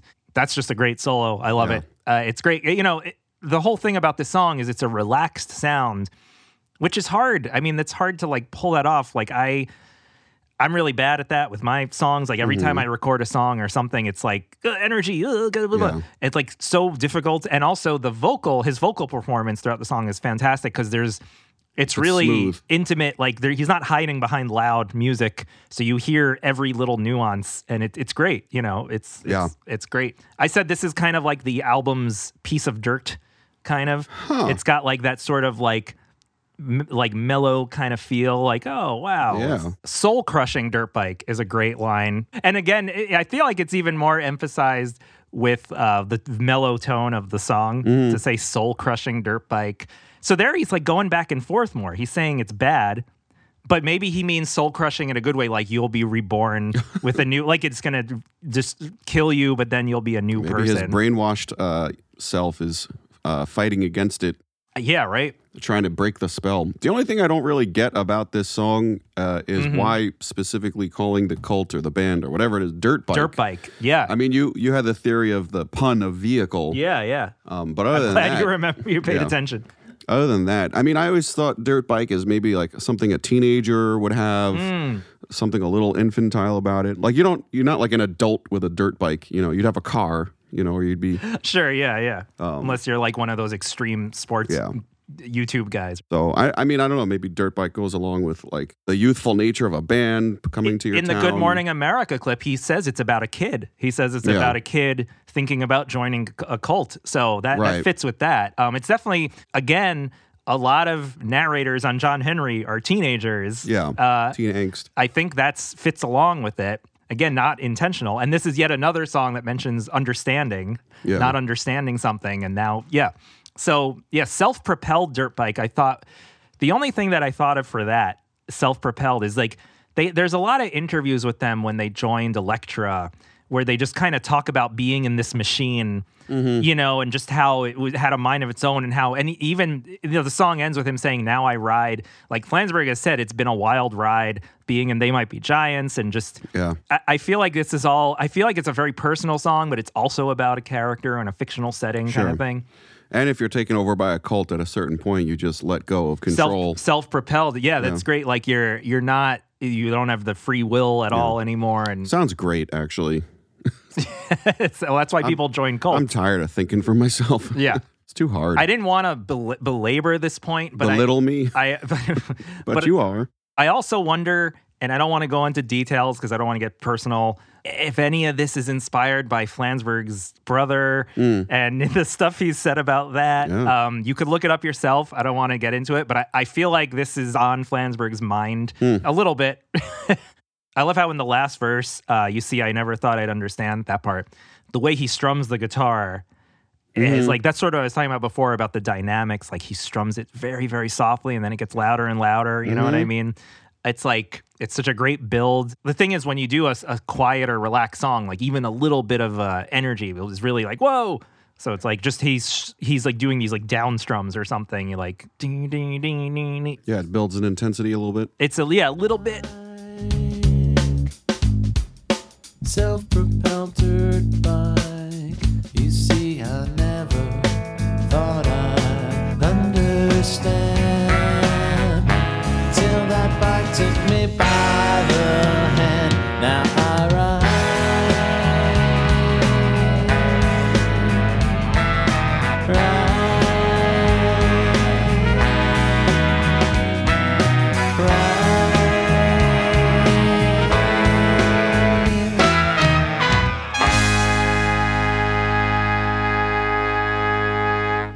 I love the ending of the song because it really feels like the end of a story Right. This character's story, either it's over or it's just beginning, but he's in the cult now.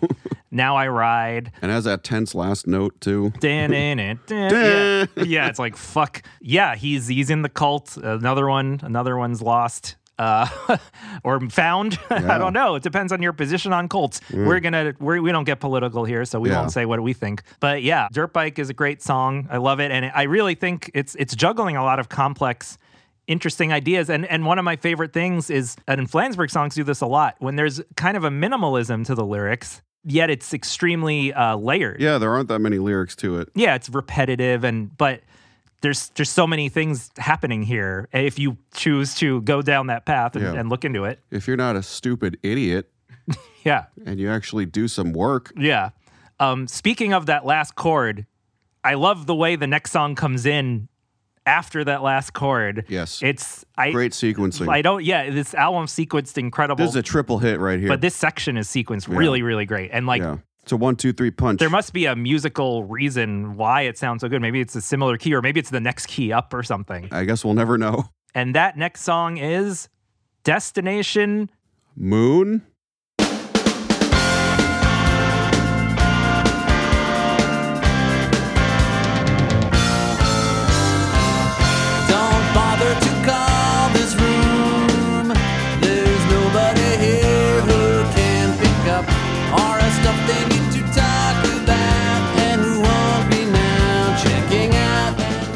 Wow, Destination Moon. Great song. One thing I noted right away, the big drum sound in the beginning. Yes. Great, Brian Doherty's great as always, but the way it's produced, this huge, huge sound. Big drums, big guitars. Big friends. Big laughs. Distorted, gated guitars. Yeah, I mean, I was listening again to the separate channels left and right, and so Flansburgh's got this really heavy guitar on the right side, I believe. And Linnell's, a lot of his, the bells and whistles, the organs, they're more towards the left. So it's really got this rock band mix, the drums during the verse, like he's doing this hi-hat thing. Yeah. Like really 16ths or whatever that is. Really like fun rhythm. Like everything about the arrangement of the song is great. Fun song, Jordan. It's fun. It's fancy free. Okay, well, the first thing we have to talk about is the title. Because that's the first thing that is there. It's basically assumed that this is a reference to the film Destination Moon. Yeah. It is 10 minutes before takeoff time in the uninhabited desert of White Sands, New Mexico. Tell them to stand by for count-off and firing. 59. 58. I could have blown my brains out, or gone over Niagara Falls in a barrel, or found some other decent way to die. The picture you've been reading about in every important national magazine and newspaper. Now, you watched this film. I watched this. And you invited me to watch it. I invited Dave. And I declined. Yeah, Dave said no. I was too tired. They also said you could just put it on. It's on YouTube for free. And I didn't do that either. I said, put it on so that you have some opinion on it. Though I guess sometimes you'll have opinions on movies you've never seen anyway. Yeah. It sucks. Well, so you saw it. I watched it. So there are two questions. One, without a TMBG... how many tits are in it? That third question... Three questions. Yeah, yeah. Separate from TMBG, how did you like the movie? I mean, it's a 50s sci-fi movie, right? It's probably cheaply made, probably looks like shit. Well, no, it's not that... it's funny, so... Probably a piece of shit movie. Recently, in the internet film world, everyone got mad because Tarantino, in an interview, in a podcast, which was a very entertaining podcast, by the way, if you watch the whole thing, at one point, and he said this, Tarantino said this before, he mentioned the 50s as being one of the worst decades in film. Mm-hmm. And what I think he was talking about was American film. This movie, to me, like, kind of was... emblematic of what he's referring to, which is like a kind of a blandness, like it's kind of remind me of the kind of thing you'd see on MST3K where everyone's the dialogue and the characters are very, very right. There's not a lot of nuance to it. It's called B-movie. Well, I'm going to get into the good things about this movie, too, so I'm not just going to shit on it. Cheaply made, rushed out. Content. Well, just kind of like now for me. Yeah, for me, my problem with the movie, I'll say there was no moon in it. Yeah, they didn't go to the moon ever. No, actually, Kristen really liked it a lot. But the problem for me was more just like the characters were very boring. There was one like Bugs Bunny kind of jokey Brooklyn guy who was like, "We're going to the moon." Whoa. It was like very like we kept rolling our eyes at him because he kept. For the people at home, Jordan scratched his forehead when he did that. Like the moon, what? Yeah, I could barely conceive of such a thing. Yes, like whenever they had a funny line, he would say it, and it'd be kind of like we call that the comic relief, Jordan. And there'd be a long pause for the audience to laugh, and you know what that is. But here's 3 minutes.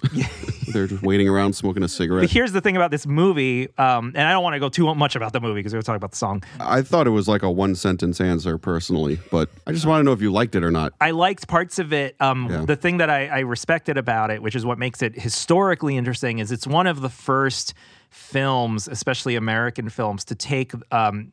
it's really trying to not be science fiction. It's trying to be very, very, very educated on what you would have to do to take a rocket to the moon. And so this is 1950. This is like almost 20 years before we went to the moon. Allegedly. And so I made jokes already with Kristen. I said during the movie, I was like, do you think this is the same set they used for the moon landing?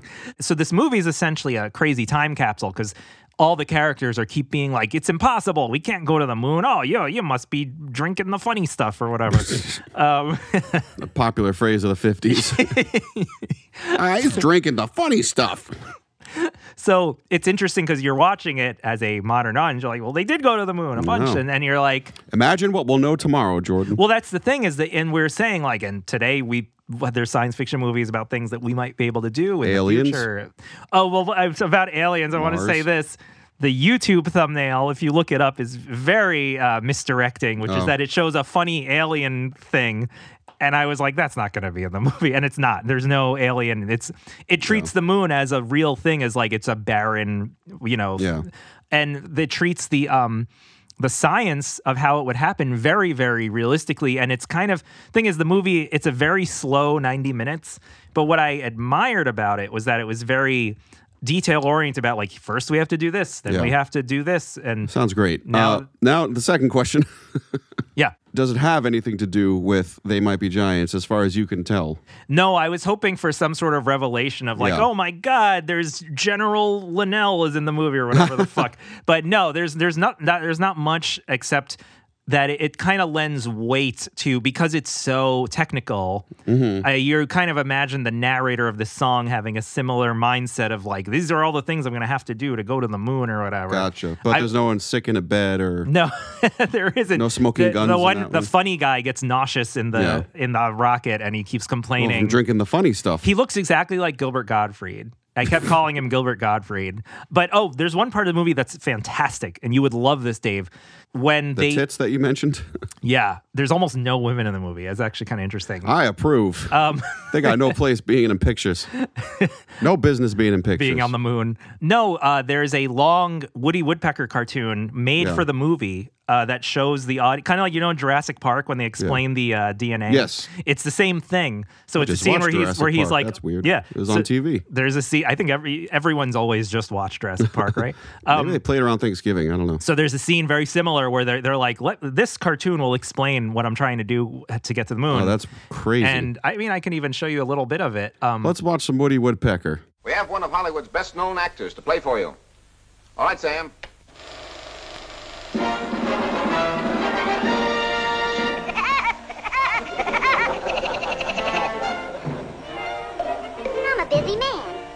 Me all the way down here to talk about a rocket to the moon. It's ridiculous. Comic book stuff.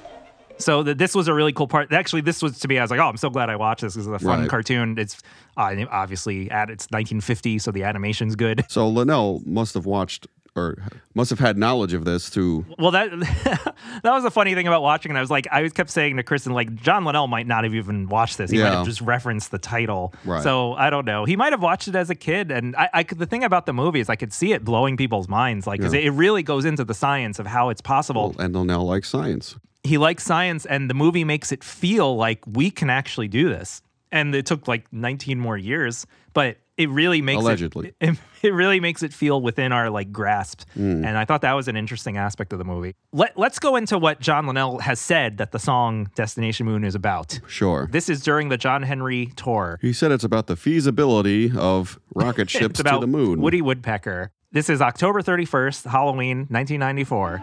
Okay, this is a song about being really sick, but you think you're not. It's called Destination Moon.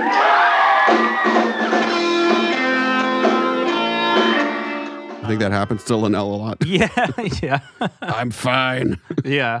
Here's him talking about it in 2003. These are just the only two clips for that he talks about with this song ever. It's kind of rare to get Linnell explaining what a song's about, so I always appreciate it. This is a super sad song about being incredibly sick and in denial, but people just think it's a happy song.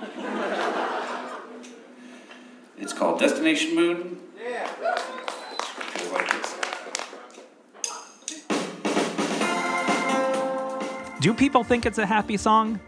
He must be referring to something someone said to him once, because... Well, it sounds happy. Yeah. I mean, that has the classic They Might Be Giants thing of happy music, sad lyrics. Yeah, yeah, yeah. And the narrator is happy in the song. But the thing is, I think They Might Be Giants fans are in the know that it's a sad song. He must be referring to something someone said, because who thinks it's happy? It makes me happy anyway. So let's go through some of the lyrics in specific... Because the first verse was actually a little weirder than I had thought of it before.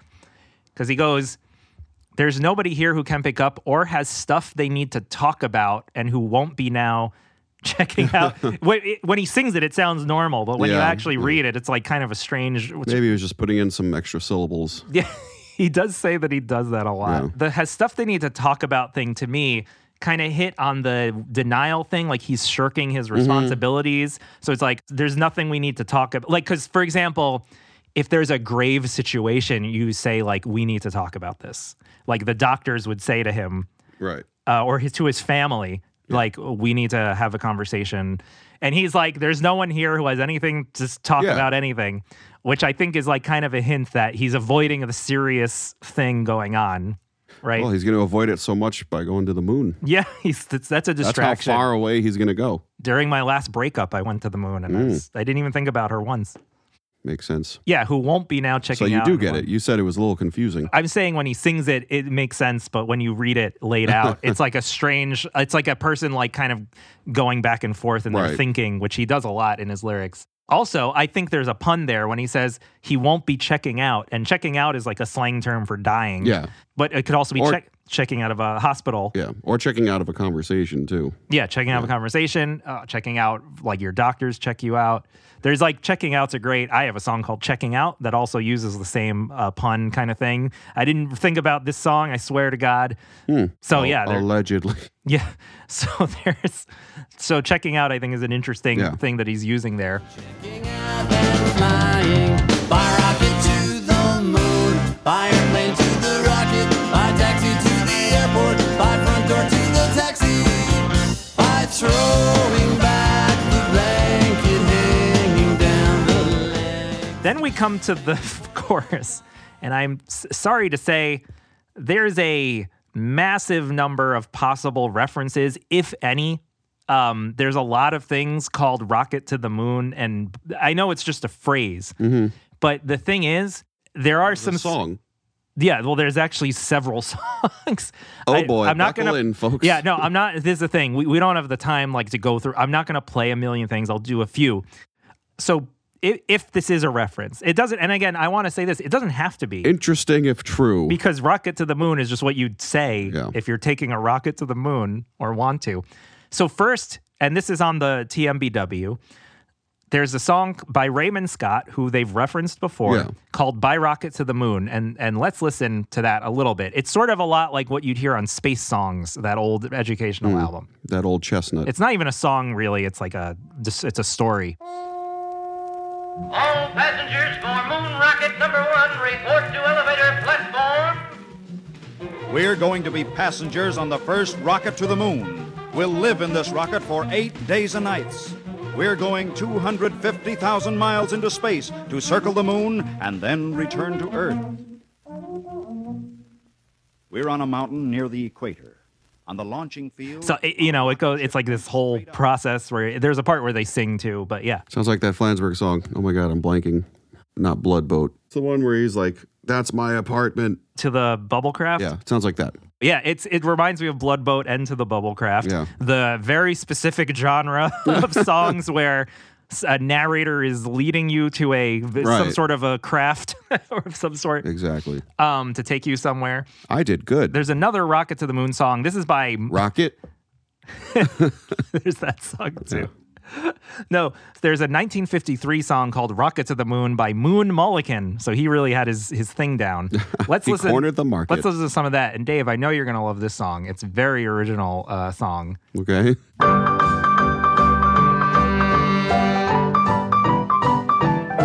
Would you like to ride in my rocket to the moon? Rocket to the moon, rocket, Mr. Moon. Would you like to ride in my rocket to the moon? Rocket to the moon, rocket, Mr. Moon. Give me your answer and we... Let me guess. Rocket to the moon, rocket to the moon, rocket to the moon. Yep. How many verses? Like 12? Yeah, there's like 30 verses. Okay, cool. So is that a reference? Probably not. We don't know. There's also a Rocket to the Moon was a Disneyland Tomorrowland attraction. And that, gives tracks. Makes me think of, It's a Small World, and mm-hmm. Linnell's referenced Disney-like attractions before, mm-hmm. and maybe that was something he went to as a kid. I don't know. So it's called Rocket to the Moon. I'll post it on Twitter, I swear. One of the popular attractions here is our simulated rocket trip around the moon. After entering the Disneyland spaceport, visitors may experience the thrills that space travelers of the future will encounter when rocket trips to the moon become a daily routine. Then we've got other movies, because Destination Moon is a movie. So a possible one, and I'll thank Chris Stangle here, because I saw he listed all of these in an old newsgroup post that I looked up. Yeah. 1929 Fritz Lang. It's like a 3.5-hour silent movie. I didn't watch this one in preparation. Called, the title is Woman in the Moon, but there's an in the U.S. it was released as By Rocket to the Moon. And that one's a good contender because it has the word by there, where the other ones are just called Rocket to the Moon. Yeah. But the thing is, the U.S. title By Rocket to the Moon seems fairly obscure. Like, I could not find a single poster or anything that said that, really. It's really generally called Woman in the Moon, as far as like the internet, at least. So I don't know if he'd be referencing that. There's a 1953 movie called Catwoman of the Moon. Yeah. That has an alternate title also called Rocket to the Moon. And that one's very like for science. That I read on Wikipedia, that one started the genre of like astronauts go to another thing and there's like alien women. Babes. Yeah. Danger, Kip. They want to kill you. They'll take the spaceship and they'll make me go with them. Well, how? They can, Kip. They control me. You'll share man's greatest thrill as you rocket through space to the lost moon city of alluring, ferocious cat women. Theirs is the fevered fury of life without love, goading them to lure men into the den of bloodthirsty moon monsters, driving them to tempt men in the deadly cave of moon gold, flaming into a wild lust to man and destroy the world. That is like that Tracy Morgan sketch. I know. They don't look very cat-like. They're wearing black, like, leotards. So there's that one. There's also a 1967 British comedy called Jules Verne's Rocket to the Moon. Okay. Then there's also a book called By Rocket to the Moon by Otto Willie Gale. So it's familiar territory. Yeah. I mean, he could have been referencing none, some. All. All would be impressive even for Linnell. Or maybe he's just like, I already referenced Destination Moon. Right. I'll just keep this going. And even Destination Moon, like, we don't have it as a fact that that's what he's referencing. Boy, my head's spinning. Let me tell you. Let's go through some of the lyrics a bit more. It's By Rocket to the Moon, by Airplane to the Rocket. We're going backwards. We're going backwards. From the moon. We're going backwards. Yeah. You sound very like Queens or whatever. Sorry. Comes out sometimes. Yeah. We're going to go back. We're going back on the R train? Yeah. We're going to change over? We're going to change the F? We're going to change to Jamaica. Oh, New York humor for you folks out there. Yeah. All right. The thing that I thought was interesting about the chorus... was that It's very childlike. It has a limerick kind of feel. Yeah. It kind of reminds me of The House at the Top of the Tree, where he's like, first we do this, and that leads to this, and that leads to this. I don't know exactly what the intent is there about the narrator and his mental state of denial. Yeah. Maybe it's hard for him to piece things together. He has to go step by step, right? You know, if you're like, you know, sort of with this podcast, I have all my notes. I'm like, okay, first let me do this, then let me do that. Another thought I had about the chorus is it kind of the way that things like kind of interlock and lead to the next thing by Rocket to the Moon. Yeah. It kind of reminded me of, so I was looking up what the song is. It's called Dem Bones, but it's like the hip bones connected to the something. Sure. And I'm like, was that on purpose with the whole medical angle? And he's in a hospital. Do you think that's a reference? Let's listen to like the earliest recording I could find. And this version's called Dry Bones. Like the Super Mario villain. I believe this is by this is what the YouTube says, the Fisk Jubilee Singers. And this is from 10 million years ago. Leg bone and leg bone connected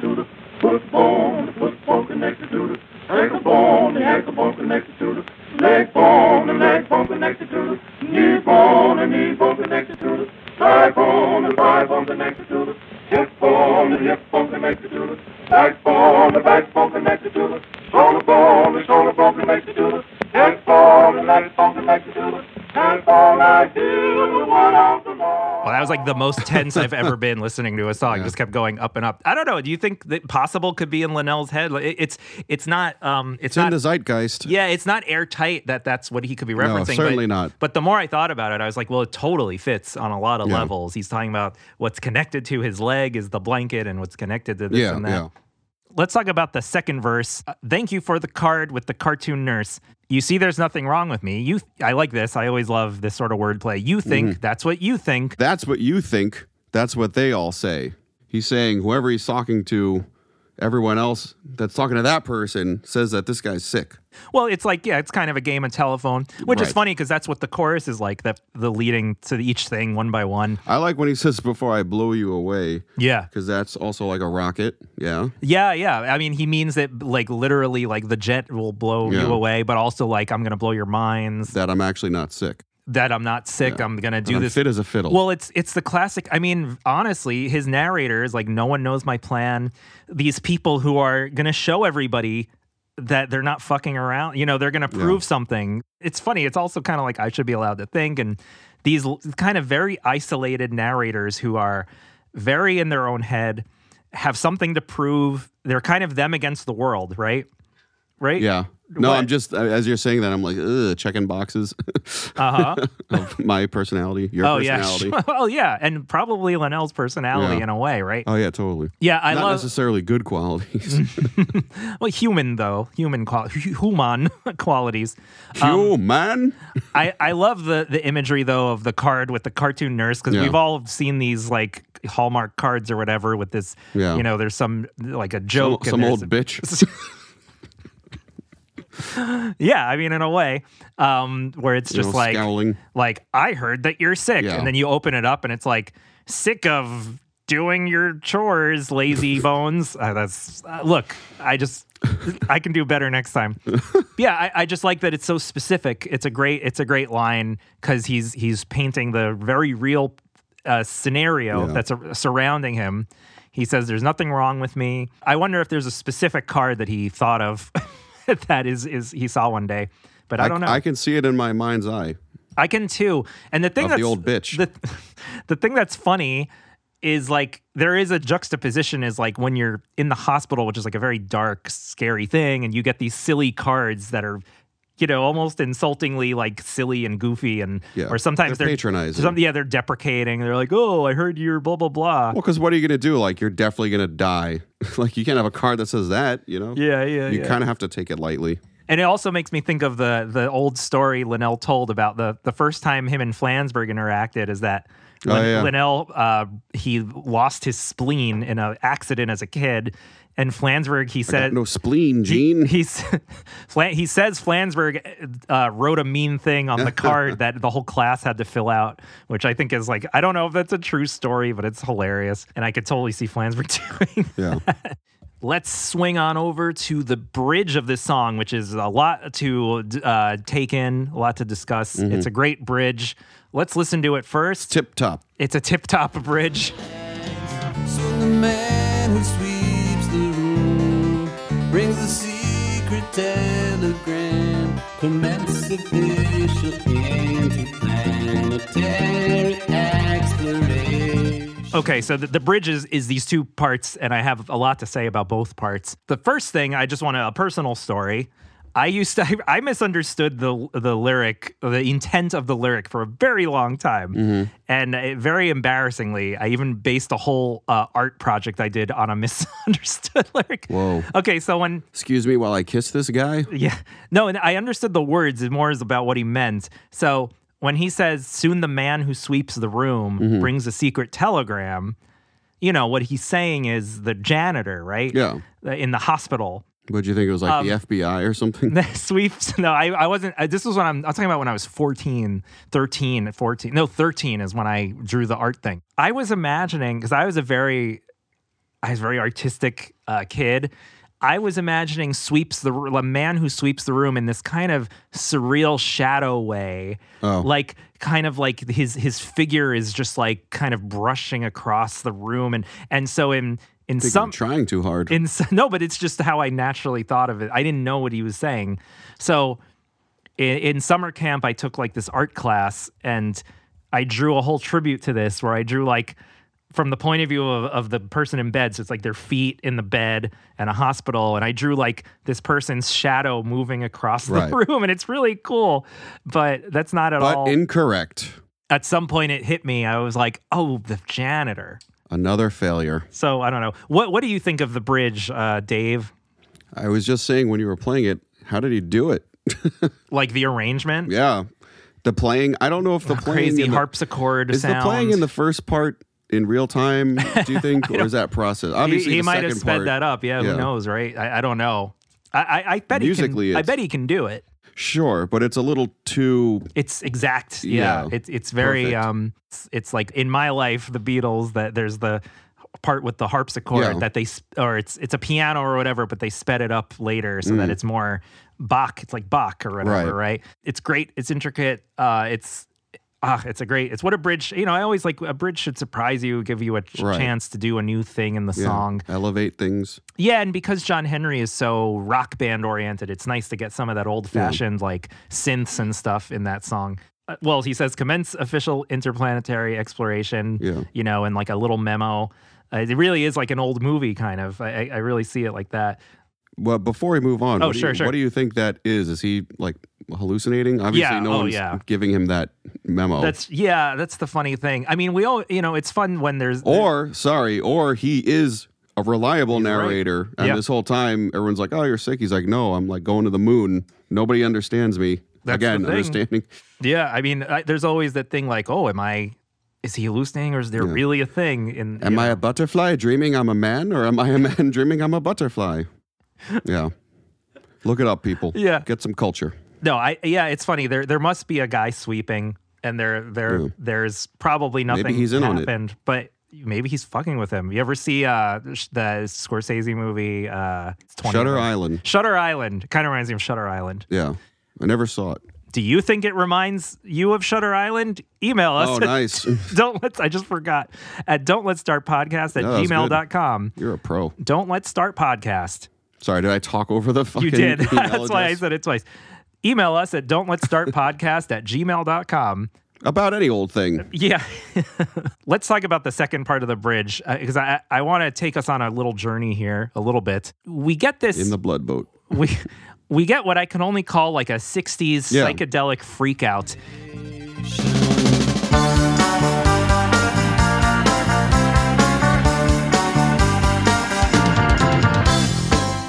Before you came over today, Dave, one of the last little tasks I had for myself for the show, I was like, can I find some songs that they're emulating? Because it's such a specific sound. It's like that. I feel like it's a song about candy, no matter what it is. Here's a few I found. One, it made me think of like the Adam West Batman. Mm-hmm. Like basically when this part of the bridge happens with the guitar part, I imagine just like I imagine a tilted camera and a bunch of 60s people dancing in a cheap set with like very colorful clothes. It kind of reminds me of this, the Batusi scene from Batman. What's your name? Molly. You interest me, strangely. I accept your invitation.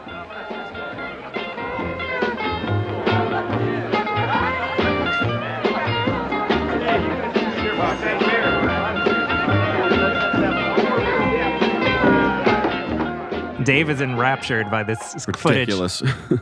So it reminds me of like the kind of vibe. It's got the same tempo. It's like the chord changes or something. Like, what is that vibe? I was looking up different like 60s party, like movie kind of songs. It really reminded me, there's a song called Pajama Party from 1964, the movie Pajama Party. They made a movie of this concept. Yeah, and so check out like the instrumental section. This really sounded like Destination Moon to me. So gather round where the fun is found. Pajama party tonight.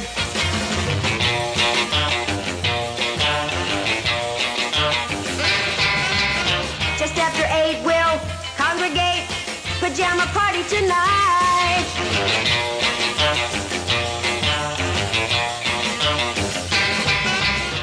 This song sucks. But you know what I mean, though? That kind of like, it's very similar. And it's, I think there are a lot of these songs do that kind of bubblegum horse shit. No, I mean like the 60s kind of like, it's a mix of surf and pop and stuff, right? The other thing that's made me think of is, and it's interesting because they're both doing the reference. You know that Austin Powers Madonna song, Beautiful Stranger? That's a good song. That's a great song. I don't give a shit what anyone says. So here we go, though. It's one of her most melodic songs. It's incredible. Yeah. But like, listen, because she's doing the same reference point, I think, which is that 60s Austin Powers-y 60s party. Like, just listen to this part of the song. I can't believe we're playing this. I paid for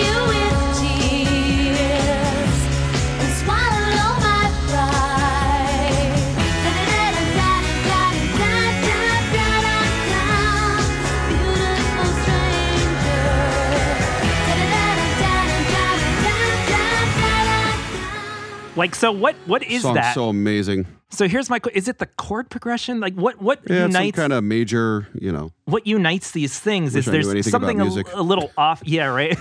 There's something a little off, and it's the vibe. It's kind of the vibe, really. Because that Destination Moon part, like they're very specifically going for that. And here's the funny thing, though, about Beautiful Stranger, not to get too sidetracked, but this also ties to that bridge. Beautiful Stranger, people kind of theorize, is a takeoff on this song by the band Love called, this is a dirty title, She Comes in Colors. And how's that dirty? Listen to this, because this reminds me of both parts of the bridge of Destination Moon. 1966, She Comes in Colors. My love, she comes in colors. You can tell her from the clothes she wears.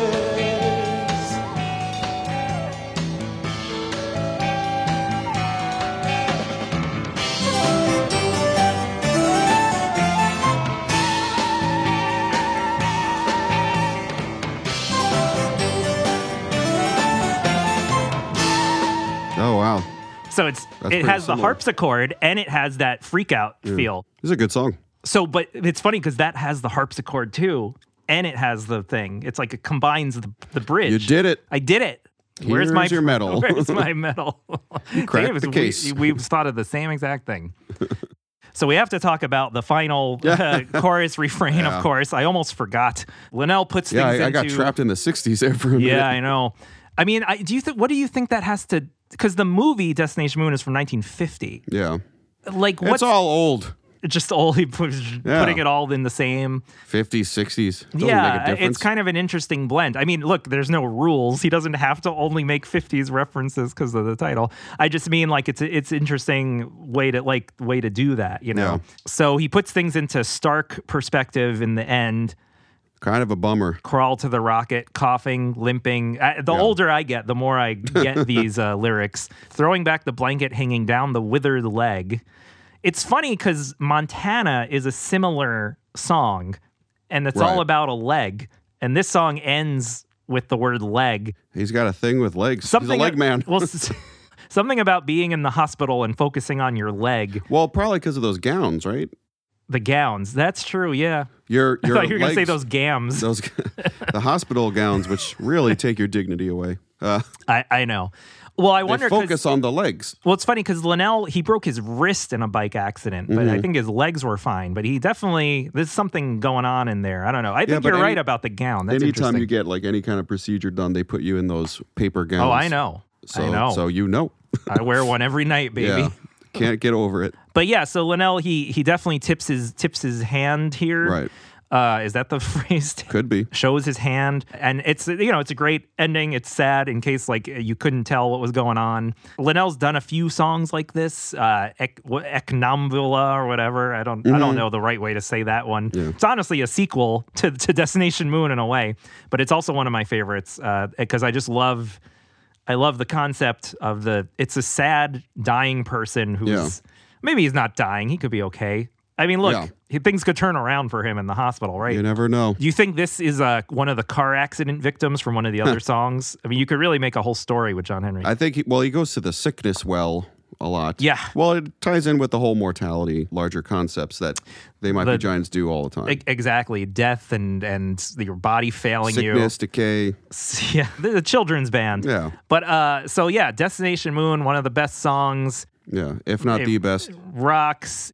Oh, you know what? The one thing I forgot to talk about. I love Flansburgh's guitar part in the chorus. It's like do do do do do do do do do do. You know, it's like he's doing this really great, similar '60s kind of jangly guitar riff, and it really like brings the song alive. I wonder if Flansburgh wrote that part or if it was in Linnell's one of his demos or something. But it really, really adds to the like '60s feel. And one weird theory I have is like, the 60s thing always feels more Flansburgh to me. Mm-hmm. So it's like maybe Flansburgh brought that angle to the bridge and to the arrangement, you know? Maybe that wasn't in the original idea. I don't know. No one does. I don't know. It's just a theory. Exactly. I hope people know that I assume my theories are not always correct. Nervous laughter. Hanging down the legs. Rocket to the moon. Crawl to the rocket. By coughing at the airport. By limping to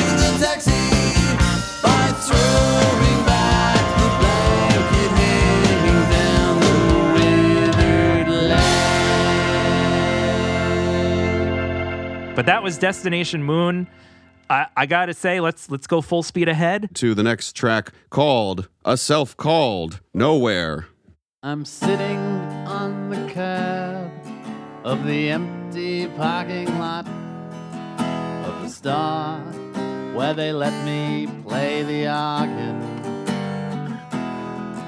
I'm waiting for my ride, but I want to wait inside the star where they let me play the organ.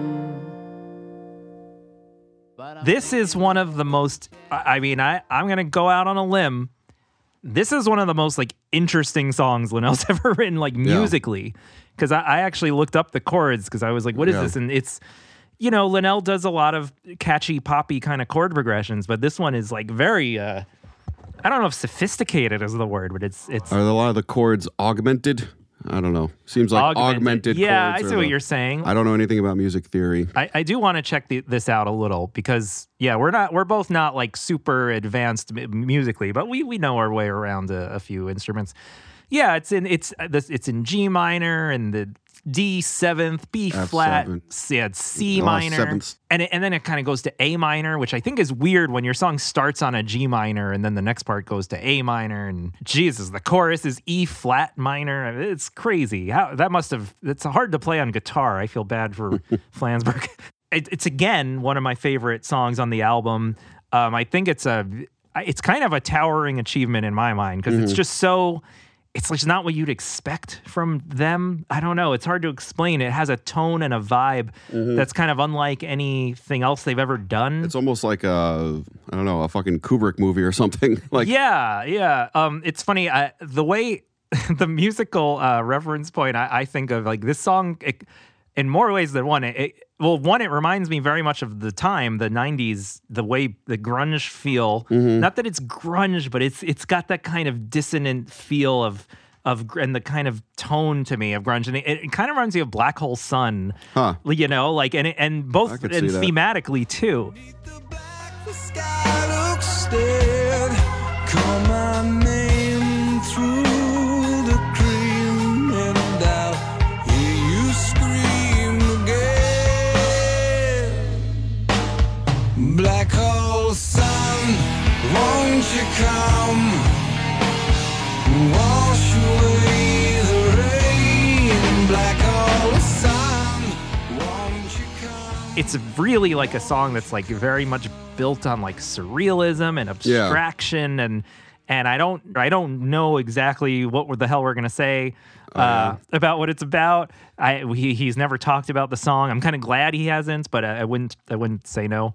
I wouldn't kick it out of bed if he did. I feel like this song is just about, like you said for the last one, it's just about a vibe, man. It's about a vibe. Well, I'll say this. This just occurred to me a minute ago. You know, we've got all these narrators in these other songs who are like, it's like them against the world. It's like they only know their plan. They only know that they're going to go to the moon. Mm-hmm. This one is like the narrator doesn't even know himself because there's like nothing there because he's a self-called nowhere. He's a void. You know, and you know, it's a spooky song. It's a spooky, like existential song. Right. But then, because of Linnell's like sense of humor and songwriting, it's hard to know. Is he parodying that idea? Like, is this song? Is it kind of tongue in cheek? Well, the thick Boston accent would back up that claim. Like, is this like a dumb Boston guy trying to be deep? Yeah. Well, let's talk about that. Here, I'll play you this clip. This is from a live show in 1997, Dave. The sun is so hot that everything on it is a gas. Aluminum, copper, iron, and many others. Copper. When I was listening to shows, I'm like, okay, we've got to talk about that one. In terms of the Boston accent, they talk a little bit about that in this clip, in this interview with WICB. I do want to ask a little bit about your own home experience. So it says that you are from Lincoln, Massachusetts. Correct. I just want to ask because I'm from the North Shore, so I just thought that was super cool. I don't know. I think you mean the North Shore. Yes, exactly. Exactly, yes. So, yeah, they're from near Boston. They're not from Boston, but they're from around Boston. Well, it's the Massachusetts, New England Massachusetts accent. Someone on the news group, and this is his screen name is Poppy Fruitmonger. Hello to you if you're listening out there. Hopefully you're doing all right. But this is in 1998, and it's funny because I found what he said to be like kind of a weird contradiction. But this is what this person said, and I don't know if this is true, but I thought it was interesting because he goes, "Here's my interp for A Self Called Nowhere. It means nothing. I think they basically took a bunch of words that residents of Boston, Revere, and Brookline, too, butcher on a regular basis, i.e. organ, car, garage, and made them into lyrics to a song. The self-called nowhere would probably refer to the collective group of people that live in Nowheresville, a.k.a. South Boston. It used to be a derogatory name to that part of the city, but was taken up by the residents." So I don't know if this person's telling the truth, but if he's saying that South Boston, that the residents call it Nowhereville, that to me like figures the song out in a pretty big way, right? Specific Boston lore, yes, that we cannot confirm. And Nowheresville is a common term because when I actually Googled this, a lot of places are called Nowheresville, USA, and blah blah blah. It's like a bumblefuck, you know. Yeah, a self-called bumblefuck. Yeah, not quite the same ring. That's my autobiography. But I thought this was, it's funny because why I thought it was contradictory is because he says it means nothing, but then he he delivers this fantastic possible reference point, which is like what we're trying to do on the show all the time. So I thought that was really fascinating. And it was on the Q&A on the website, they asked Flansburgh, someone on Tumblr asked Flansburgh, what accent are you channeling in A Self-Called Nowhere? And he says, that's John Linnell giving you a standard issue suburban Boston accent. So it's definitely, you know, confirmed. But the lyrics, I'm a little scared to talk about the lyrics. But before we do that here, we'll mention the first verse, he's just with singing with a guitar. And Flansburgh did talk about this guitar a little bit, actually. because he also says he used it on Sleeping in the Flowers, but he says, Gibson, Montana very kindly built a left-handed L1 acoustic model for me for the John Henry recordings and can be heard on Self Called Nowhere and on Sleeping in the Flowers. They have a similar tone. Yeah, that's right. And it has a really interesting, unique tone. I actually made a note to myself that the chord progressions almost are kind of Frank Blackie, where it's just this really like inspired, weird, like you just don't hear it in other songs. And that's hard to do because everything's been written. Yeah. It kind of reminded me of Why Must I Be Sad has an interesting chord regression. I mean, a lot of Linnell's songs this album really feel like the same world to me. Sitting on the Curb. Okay, well, you know the lyrics. Sing it with us. It's kind of a mundane non-story. Yeah. He's just sitting around waiting for his ride in front of, I guess, a music store where they let him play an organ. And he's like, I'd rather wait inside and, I guess maybe play the organ more. Yeah. I mean, it's such a strange... Well, I think they were picking those words, like you said, just because it emphasizes the accent. Yes. But is that all? Is it the only reason? I mean, that's the weird thing. I think so, personally. Well, So the next part goes, I'm thinking of a wooden chair in the room at the top of the stair. And I'm looking down the stairwell. That's very Limericky. Well, here's the thing. You're right. It's kind of like by rocket to the moon. But we're going somewhere up the stairs. Here's the thing. I say this all the time, so maybe it's not true. I don't normally look at the interpretations on the wiki. Mm-hmm. And I didn't for any other song except for this one in this episode. And that other one. Because I do it for the particularly tricky songs, because I'm like, give me something. We got to fill the fucking show up. Someone, and I don't think they signed it with the name, and, I want to credit them. They had a fantastic interpretation that I thought was really, really smart and possible. He thinks that this section is talking about inside a church because of a church organ. Because he's saying, I'm thinking of a wooden chair. A pew. In a room at the top of the stairs. Because you know how you go in a church and the organ is in this like second tier? Yeah, it's on top. And he's looking down the stairwell. So I'm like, oh my God, is that it? Is this in a church? That could be. I mean, it might just also be just the stairs in a room. Yeah. But I mean, I thought that was that was more Australian. Church. Crikey. You're right, yeah. So I thought that was like a really interesting idea. And I wish I thought of it. I mean, it would go with the existential questioning of what everything is in yourself. I don't know how to talk anymore after like the accent in this song. Yeah. In yourself. After the opening, there's this huge drum hit. Yeah. Again, it's sort of the second song in a row with big reverby drums. And God, it rocks. This chorus rocks so hard that it's so hard. It's like it's one of the most intense They Might Be Giant songs. And all the horns come in to break down a bit what's going on. So you've got a Barry saxophone in the right side that Linnell's playing. I believe under the Barry sax, Flansburgh is just kind of going fucking crazy on a guitar because you just hear noise. Like all you hear is kind of like, or it could be a synth, but I think it's a guitar. On the left side, you've got the same part as the Barry sax, but here's the thing, and you could listen for this. I think it might be either Flansburgh doing it on guitar, like the low notes, or some sort of synth, because it doesn't have the same texture, but it's like, but it's like, I've never noticed it before. I'm like, your ears are surrounded by this part, but I think it's only a saxophone in one of them. But I'm thinking of a wooden chair in the room at the top of a stair, and I'm looking down the stairwell at the vanishing dot and the map of the spot. Let me take you there. The dotted line surrounding the mind of a self-called nowhere. It's a thing named it in a bottomless pit. You can't see it there. The sunken head that lies in the bed of a self-called nowhere. The other thing with this song, fuck. It'll get you. Oh my God, we're like, it's like a fucking werewolf. We're like turning into the Boston guys. It has the horn section, but what I noticed, the trumpet is doing like one note the whole time. It's just going like da da da da, like the whole song. It's like the easiest trumpet part ever, but it works really well. Dave, me and Steven Bernstein, we talked a little bit. About the horn playing in this song. Well, we had a very brief conversation about 5 different songs.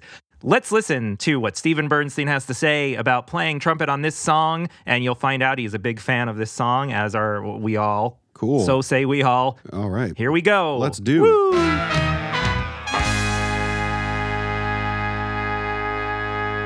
The other song we talk about is A Self Called Nowhere. Oh, I love that song. Oh, really? I just remember I loved playing that song on the road and stuff. It's just one of the songs I really liked. A Self Called Nowhere, it gets into, it's almost like a Nirvana tune. Remember we were talking about Nirvana? We talked about that on the show already, actually, right? Yeah. But then the way we play the horn parts on that. Yeah. I'm saying, again, anyone's like, it's just horn parts. But me, I'm like, no, I'm like one of the guys. That's how I would play it, like a very, almost like a Sly Stone, or like the Count Basie band, just grooving. Like, even though the band is hitting like a Nirvana thing, mm-hmm. we're not playing hard, man. We're swinging over it. Mm-hmm. And again, no one else is hearing this but me. And because I hadn't heard it in so long, I'm going, oh man, all this is hip, man. Mm-hmm. Yeah, it's all hip. Everything has some really hip stuff on it. Just that you can really hear it's the Nirvana era when you hear that song. Yes, I agree. We're swinging the horns over this real heavy Nirvana thing. So again, it was like, oh, cool, man. I remember doing this. Like, this is something conscious that we did. Like, mm-hmm. cool musical thing we did. Thank you again, Steven. And check out the next episode. We talked to Steven about thermostat. We talked to Steven about Stompbox. And that's it. That's it. But anyway, talking more about the arrangement of this song, mm-hmm. which is head-spinning. Yeah. The instrumental section after the chorus is great because you get some really great Flansburgh shredding on the guitar. And if you really listen to it, especially if you like mute the other headphone, it's like fantastic. It's really cool. The bass line does these great fills, which I'm sure you know, like do, do, do, do, do. Absolutely.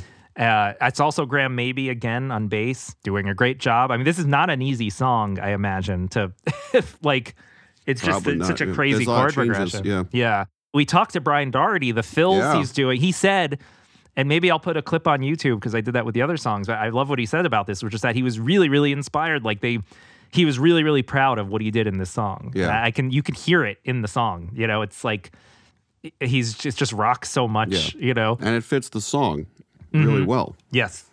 He's not just playing a beat, you know. Yeah, it's like really loose and intense, and Paul Fox producing it, that sound, the drum sound's incredible. Yeah. And there's so much going on in the mix. There's like guitars and horns and organ and but everything comes, you know, that drum still cut through like that.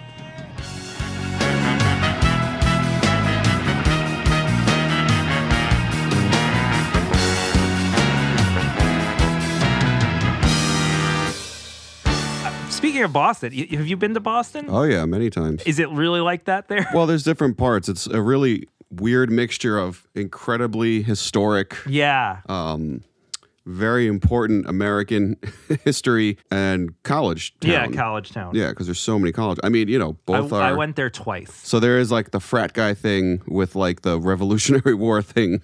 So yeah, it's very weird. I didn't hear the accent that much. Yeah, I didn't either when I was there. Frank. Big drinking place. When I went with friends from college, the cliche is that Boston is really racist. Mm-hmm. And it was right away. Oh. We came out of that was from you. I brought it to Boston. Yeah. I started the trend. When we came out of the subway, there was this guy asking for change. He was like, change, spare change. And when we like walked past him and ignored him, or maybe we just said no, the guy yelled out a slur at my Asian friend. What slur was it? And then this was amazing. My Asian friend said back, really, like right away, he goes, change comes from within. Whoa. And it was really fucking awesome. It was one of like the coolest things I've ever witnessed. Anyway, that's my Boston story. That's all I remember happening. Yeah. So the vanishing dot on the Dave, do you have any idea what you know, reminds me of a treasure map. It kind of does.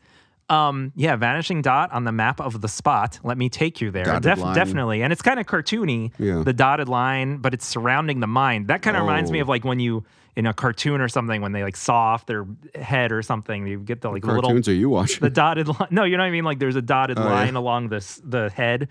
I think of that, of A Self Called Nowhere. I'll say this, that person who thought of the church idea on TMEW had a fucking great idea for this too. We should just get them to do this show. I know. I was actually really jealous. That's why I don't look at the interpretations, because it makes me jealous, but it's valuable to do so if I'm lost. He interpreted that as a music staff. Like, this is this musician who plays organ, mm-hmm. and maybe in a church, the dotted line is like the lines on a and the spots on a music staff, like the black circles. Maybe. Right? Yeah. You know what I'm saying? It's not a dotted line, though. But it's a line with a bunch of dots on it. Right. So it's a way, it's like a wordplay of saying it.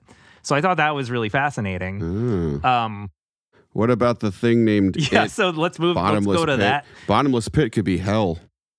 It could be. Do you think that's what's going on there? I don't know what's going on. I see it almost more metaphorical, like, because he's saying he's nothing. He doesn't exist. Ain't we all? So it's like he's a bottomless pit, thing named It. Actually, another person on the wiki had a fascinating, wasn't so much an interpretation of the song, but it was like kind of a backdrop where he's like, he said it's very Lovecraftian. And it's true. In what way? So in two ways, which is that Lovecraft is from the Boston area, and that it's in a lot of his stories. But on the other sense, he does a lot of things about unnameable horrors that are like, so the thing named It in a bottomless pit is really a Lovecraft kind of line. Okay. Because the constant thing in his thing is the narrator like just can't describe what he's seeing. Yeah. And it's funny because I saw someone criticize that, being like, oh, like, describe it. It's like, no, that's the point, is what's left to your imagination is scarier. So he'll just be like, I cannot begin to tell you the thing that I saw. And it's actually, it genuinely works. It's freaking creepy. So like, I wonder if that, so someone thought like, oh, maybe Linnell had Lovecraft in mind doing this song, or maybe it's just coincidence. I don't know, or whatever. Or not even coincidence, but it's just like works for it.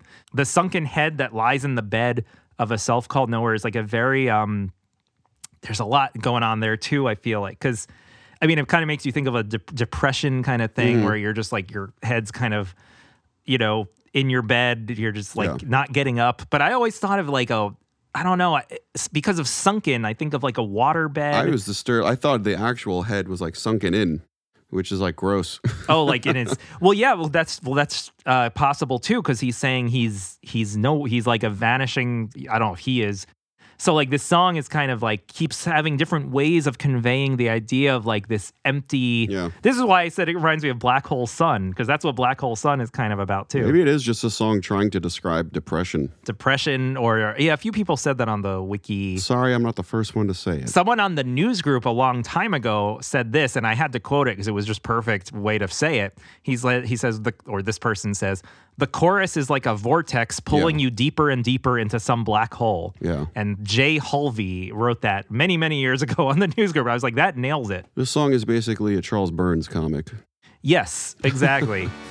Standing in my yard where they tore down the garage to make room for the torn down garage. I'm looking for my car, but I must have sold my car when I needed to buy an electric arc. Standing in my yard, this sort of has the same thing where they tore down the garage to make room for the torn down garage. It's still the idea of there is something missing here. Mm-hmm. You know, this is just a place where there's nothing. Am I making? I know this is going to get kind of abstract. Well, and a lot of it is very emblematic of Linnell doing the cyclical riddle-like, snake eating its own tail lyrics. Mm-hmm. I'm looking for my car. I'm trying to sing it and say it normally. I'm looking for my car, but I must have sold my car. Yeah. When I needed to buy an electric organ. So what fascinates me about that line is that he's not sure if he sold his car. Yeah. So he has some sort of a brain problem situation. You know what I mean? Yeah. And it's like, is that because his brain isn't there? It's because the elder ones have taken over his brain or whatever. Exactly. Oh yeah, no, that's it. And again, is this all just satire? He's saying these people are empty-headed dummies or something? Is this like I Should Be Allowed to Think, or where he's just making fun of people? Or is there or like you said, is it about depression? Is there a deeper emotional idea there? His songs are like hard to tell. It's really hard to tell, like, this, how sincere or satirical they are. Here's a question. Yeah, please. Would this song have a totally different meaning if you took the Boston accent away? You know, I don't know if it would, because I didn't get that it was a Boston accent for a very long time. I mean, I didn't know. The accent kind of undercuts how serious, you know, if there were deeper meanings in it, you can't get to them because of that accent. Yeah, it's like a lot of their songs have that thing where they're distracting you with some weird things in the arrangement, but it's covering up like a very, very complex... maybe this is actually a very personal song that had to have some distance put on it by putting the accent on it. I'd be so curious if he ever said anything about this song. Like, the fact that he hasn't said anything about it maybe supports that argument. I don't know. Yeah, and you know, I looked everywhere. Like, he never... There's like nothing I could find. Right behind you. I wanted to point out a really amazing musical thing from Flansburgh here, and I'll do the same. I'll do that trick again, because the second chorus, Flansburgh goes fucking crazy on the guitar, and I never really listened to it until I cut out the other stereo side, and it's freaking awesome, and I want to share that with you, Dave. Thank you.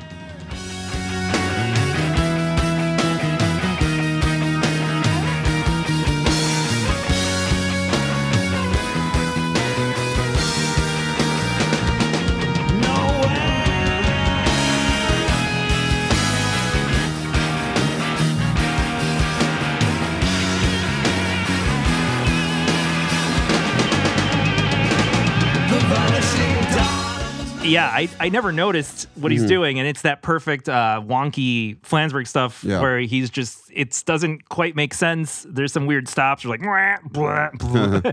But I love it. I never noticed it before. It's great. I mean, I definitely must have noticed it on some sort of subconscious level as like part of the whole crazy sound at the end, but I never listened to it, you know? And the huge, what do you call that effect? That flange? That flange over the whole end. Makes you sweep up into it. It folds in on itself like a vanishing dot. Yeah, I mean, the effects used, and John Henry doesn't have a lot of overt effects. The reason I love this song especially, and maybe even stuff like Dirt Bike, is like they know exactly what they're going for with these songs. And like this is one where it's like, it's a specific mood, but it's not something you could really describe easily. But it's almost like, you know what I mean? It's like when you see a movie where you're just like, oh, I love the mood of that. But like, it's not a genre. It's not horror. It's not whatever. You're just like, it's that kind of movie that I love. It's A Self Called Nowhere. Yeah. Oh, and the other thing I love about the end of the song, because it's like kind of an audio pun. He goes, of a self called, and he doesn't finish the thought. And it's like, because it's nowhere. Like, it's almost like, it's almost kind of scary. It's like he vanishes at the end. Yeah. And you just have that little guitar strum, which is very ominous and like very creepy sounding. He got swallowed up. They've really never done anything like this kind of Black Hole Sun. I really want to put that across. It reminds me of Black Hole Sun. Yeah. They've never done a song like this before. Because a lot of Linnell's songs this album are kind of just these upbeat pop songs. But like this one is special. I really think so. I agree. One little aside, I just want to say it because I'm going to post this on Twitter. Our Twitter is @Don'tLet'sPod. When I was 14, I made a music video for this song. So, and it's funny because even from 14 years old, and this is like, this is the 90s we're talking about. Cool, dude. Editing that video, I heard the song 5 billion times. So I think this is the They Might Be Giants song I've heard more times than any other song. To the degree that just every time it comes up on John Henry, I'm like, yep. like it's so familiar to me that it's insane. But when I was 14, I made a video, and the other people, it was at a video arts program in a summer camp. But here's the thing I just wanted to say about it, which is that, you know, the other people in the program made kind of like funny videos that were very obvious. Like, like here's this funny thing. I picked a song with very abstract, strange lyrics because I didn't want to make a video that you would think a 14-year-old would make. I wanted to make something a little more like, I don't know, a little more adult and like weird and surreal. Yeah, in a way. So I just remember like the counselors were really surprised, like, whoa, this is like... Troubled. Very... Yeah, they called my parents. It was a music video. It wasn't just a bunch of funny, silly kid jokes or whatever. It was like an abstract, strange thing. And there is some jokey stuff in it, but I was really trying to capture the song. But I made it when I was 14. What do you want from me? And I edited it on videotape, not with a computer. Cool. The fucking head the blinds and the bed in the South Down.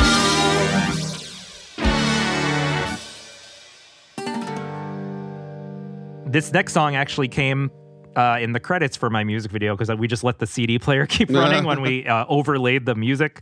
But it's Meet James Ensor. Hey. Meet James Ensor, Belgium's famous painter.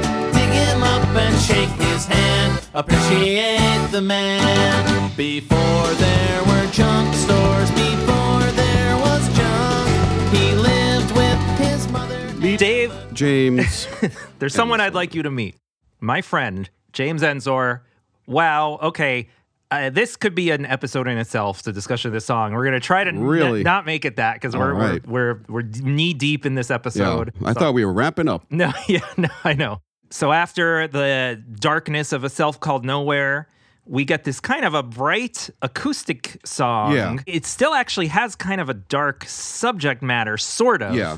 I am literally a James Ensor expert now. Right. I spent the past several days obsessing over James Ensor. I mean, looking through the lyrics, there's some dark undertones. Yes. There. But Flansburgh, well, I'll get into this more in detail. He doesn't really give you the whole story. And I think Flansburgh, he makes it a little more bleak than it actually is. And I don't know if that was on purpose or if he didn't read the full biography of James Ensor. But it's actually, compared to a lot of famous painters, Ensor's life was not. Well. His life was not as tragic and beset with insanity and horror. Because it says he lost all his friends. He had torments of Christ. We're gonna go through all that. Yeah. I gotta go. So this is a really complex one. Just putting my cards on the table here. We're gonna have to go line by line, very specifically. All right. So yeah. Well, before we get into that musically, how does this song strike you? It's a breath of fresh air, honestly. Something that I was thinking the other day is I wish there were more songs on John Henry that had an acoustic arrangement. I mean, it's a rock album, but when I was listening, this was wow, this is one of the only songs like this where it's Flansburgh's playing acoustic guitar, Linnell's playing accordion. Yeah, there's a nice accordion. Very classic style for them. The very drums are not playing a rock band beat, for a lot of it. Yeah. The bass is subtle. It's not, so this is just a musically and sonically, this is a song that I think is very welcome at this point in the album. Variety, yeah. And I would if we've talked about this kind of thing before, if they did a whole album in this style where it's here's our more stripped down. I mean, bands do that.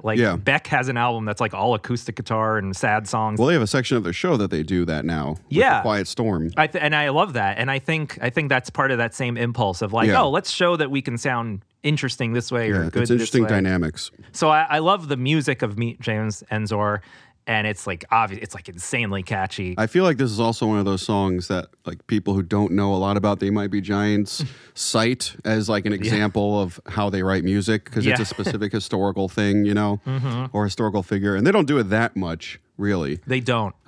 So it's kind of unfair. Yeah, and it's funny. I was listening to an interview where they talk about the difference between this and James K. Polk. Mm-hmm. But I was maybe going to save that clip for when we talk about James K. Polk again, because it's a lot of James K. Polk talk. But the gist of it is that they're just this song, to Flansburgh at least, is a little bit more, it's more poetic. It's not just a biography. There's it's more of a... It's not his Wikipedia page. Yeah, it's more of a piece of art itself as in terms of the lyrical ambiguities and the use of there's metaphor and there's wordplay and there's all this stuff. Is there though? Tell me more. I have so much to say. I have a massive amount of notes here. I'm gonna try to. Oh wow! I'm gonna try. All I can do is try. First line. Yeah. Meet James Ensor. Well, let's do the first sort of two lines. Meet James Ensor. Yeah. Belgium's famous painter. Now that's straightforward, though. It's not. There's son of a gun. Shut up. Here's why is he saying Belgium's famous painter? Because there's part of a joke there. He's not even from Belgium. No. He's from New Jersey. My point is, imagine if you said something like America's famous painter. There's a lot of paint. The point, and let's listen to Flansburgh talk about this first, actually. Okay. And this actually sums up a lot of what the song's about to Flansburgh. But here he talks about the idea of fame in Belgium, which was a very different concept. And and the point is, I mean, just to summarize very briefly, there weren't a lot of famous people from there. Yeah. So at the time, Well, it's not a very big place. No, so James Ensor, he was kind of a big fish in a small pond. Mm-hmm. There was an aspect to his fame that I thought was a really interesting thing to try to encapsulate in a song, which is that he kind of hit the scene and was celebrated by everyone very early on, like in the middle of his life. He flourished in obscurity for 10 or 15 years. He's from Belgium, which is what English people make jokes about, So it's an obscure place. Famous people don't come from Belgium, and then he was discovered by Impressionists and was celebrated, and then Expressionists, celebrated, and then in the second half of his life, he basically became this weird self-parody, and I think there's something about the nature of fame that actually, can be more destructive than constructive, and that's really ultimately what the song is about. Whew, glad I avoided that.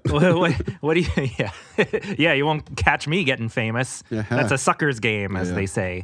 What do you think of that clip, Dave? There's a lot there. I thought the clip was great. I thought all of it sounded interesting. Yeah, so to him, the reason the second line of the song is Belgium's famous painter... There actually is a lot more going on under that. Well, you've illuminated my mind. Yeah, I guess my point is, he chose those words very carefully. Right. It'd be like naming, a small town in middle America or something .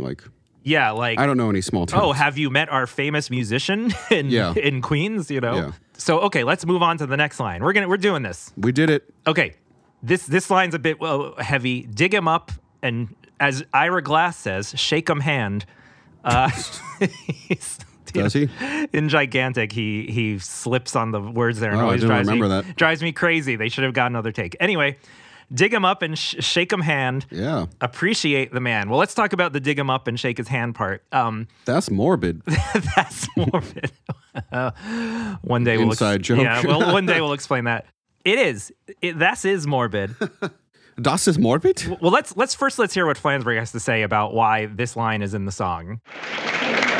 We'd like to draw your attention to how thin and young we look in the poster directly behind us. And speaking of thin and young, this next song is about a guy who painted pictures of himself in the present day. He's from the turn of the century, and of course, we're talking about skeletons. The title's in the first line. This is one of the coolest things about James Ensor, and it's very much They Might Be Giants' sense of humor and our sense of humor. Mm-hmm. I think I can speak for you. Always, babe.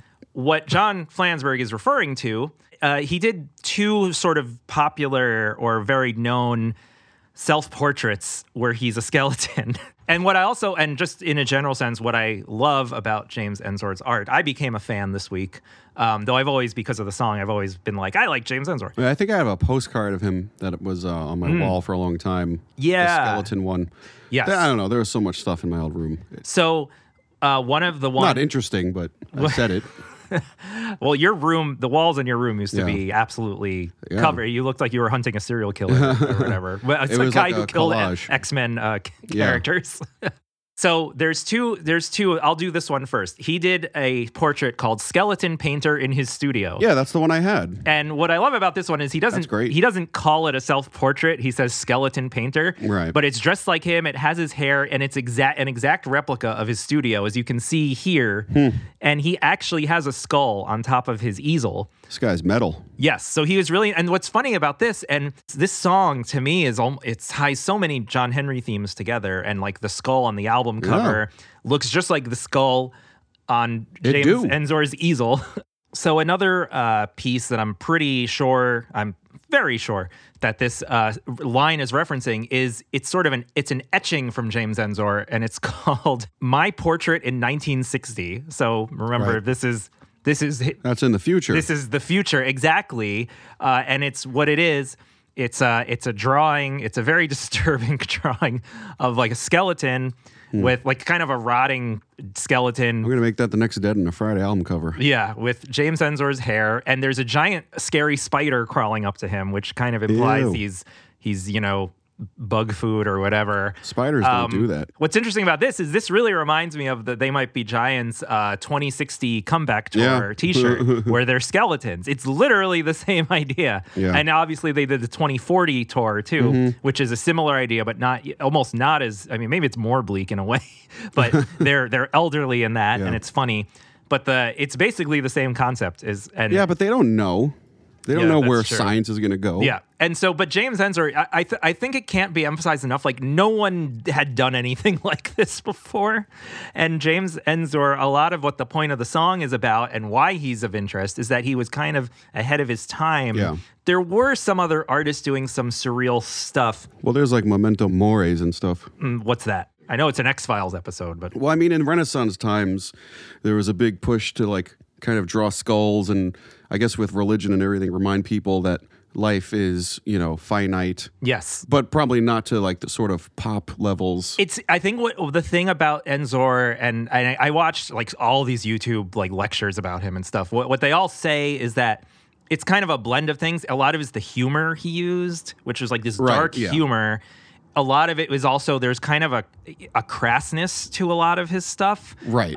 There's a thing he did of him, like, pissing on, like, the wall, and, like, it was, like, against his critics. And so, like, he kind of had, like, a sophomoric sense of humor.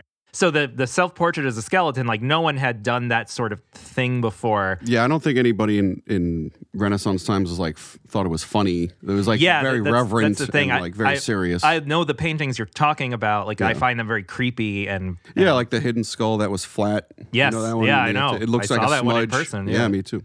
Pretty cool. Yes. Skulls are cool, dude. So so naming your painting or your drawing self-portrait in 1960, and that's crazy because we know what the 60s were. Yeah. But this was like that. This was so long before that it's like. When did he live? 1860 to 1949. So he actually lived. He almost got there. Yeah, I know. He lived to be 89, which again, if you look up a lot of like history of like painters, a lot of them die really young and have horrible illnesses. Like, I think he was like, 11 more years, and I could have made the year of that self-portrait. Exactly. He also did a self-portrait where he's wearing like this kind of lady's flower hat, and it's like a really funny image. It's like, it looks like a lot of his stuff was kind of, he had a lot of classical influences, but then he would twist it and kind of make fun of it. They Might Be Giants. Exactly. Well, a lot of my point about this is the song is very much like a personal and I think kind of about them. Well, that's why it spoke to Flansburgh, I guess. Yes. So like, yeah, he was kind of like a mischievous guy. And so we're going to discover more as we go line by line. Yes. Before there were junk stores, before there was junk. Well, first of all, I love that line. That's it's an interesting idea that just like, there was nothing old. It was all new because it was, everything was, it's the olden times. So there was nothing that had aged yet, which is a weird idea. I mean, I feel like you could unpack that for a while. Yeah. But he lived with his mother. I'll pause. It's true. James Ensor lived with his parents. He actually lived with both parents, though his dad died younger. So there, I guess technically, I think there was a time where it was just his mother. But mostly he lived with both his parents because they had an attic that he used as his studio. But I did read, and I read also various articles. I didn't just read Wikipedia. I looked up all these articles. Good for you. Well, yeah, thank you. One did make mention that it was like unusual for a grown man at that time to be living with his parents. Well, because you don't know what's normal in 1800s. Like, I don't know. But so it is a point of interest because it's like, okay, he lives with his parents. That's weird. But they had a big attic studio and he painted. So he lived with his parents from 1880 until 1917, like well into... middle age. Yeah, I mean, it's weird. I think it made me think about that a lot because it's like it's so wrong, but it's like at the same time it's like so right. It's so right. It just seems like a nice thing to do. Like, well, they're my family. What's the problem with that? There are some cultures where the whole family lives together, including the grandparents. That's right. I thought of that. Several generations. Yeah, so I think in Asian it's cultures, really a cultural thing. I could be wrong. I'm not an expert. Don't write in. Now let's go to the second half of that line. Lived with his mother and the torments of Christ. I looked that up. You looked it up. There's a lot going on here. It's a painting. So that's not the name of the painting. The name of which I used to think it was because I think a TMBG FAQ or some FAQ had the wrong info. See, I just thought he was like with religious guilt or something. I didn't realize it was. I mean, I'm sure that was done on purpose too.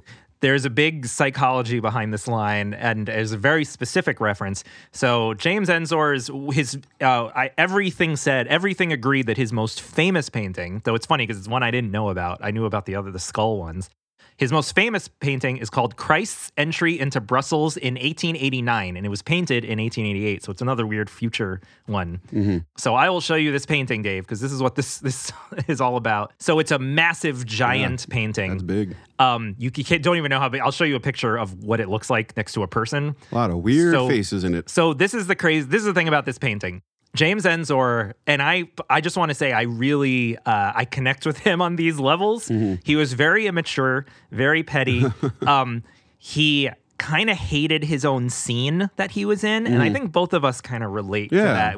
I hate everything. We have struggles with I wouldn't join any club that has me as a member. Sorry, but don't be sorry, babe. He was basically that. He was in this group. And I think TMBG is a little bit like that, too. They are, because they're we do funny songs. We're but don't lump us with funny, quirky songwriters. We're not like that. And I'm the same way. I'm a big They Might Be Giants fan, but don't say my music is just like They Might Be Giants, because that'll annoy me. I don't really spend a lot of time with other They Might Be Giants fans, because it's too much, you know. So James Ensor was the same way, and he started doing these weirder paintings with all these scary masks and stuff. Yeah. And people hated it in the circles he was in. Critics and his contemporaries, the other painters that he was involved with, hated it. So around this time, he did this giant painting, this Christ Entry into Brussels. Yeah. And Dave, can you find Christ in this painting? Just going to ask. That's part of the point. But yeah, can you? It's where's Waldo? Yeah. Where's Christ? I don't know. He could be wearing one of the masks. So Christ is here. You have to zoom in. He's in the middle. Oh, I see him now. He's got the nice halo. He's got a big thing behind him. Yeah. So so there's so many different jokes happening. Well, now I can't not see him. Yeah. The idea behind this is that it's mocking society, and I think there might be something about people maybe not being religious anymore, but it's basically no one's paying attention to Christ. They're all having fun. They're all partying. There's a mayor or something giving a speech. If he came back today, we'd all ignore him, man. I think that's what it captures. But here's the other layer. James Ensor drew Christ to look like himself because he kind of looked. He's had a beard and a mustache and was kind of Albrecht a thin guy. Who?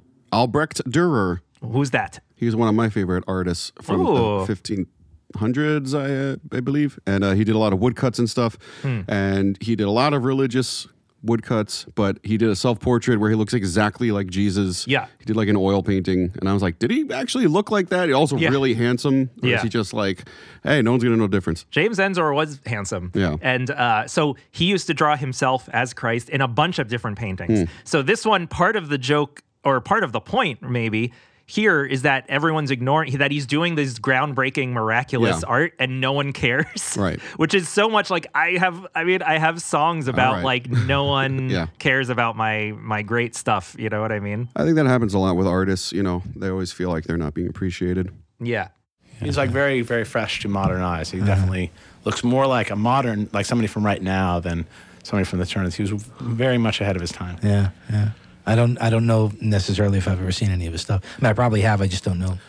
His most famous painting is of Jesus on a cross being brought into contemporary Brussels at at the turn of the century, and it's this totally weird party scene that sort of looks like a Mardi Gras scene. Yeah, and he also did this painting of himself that was self-portrait in 1975 or something. It was this skeleton wearing his clothes. Or, it's just really projecting into the future. Up. Wow, yeah, cool. Yeah.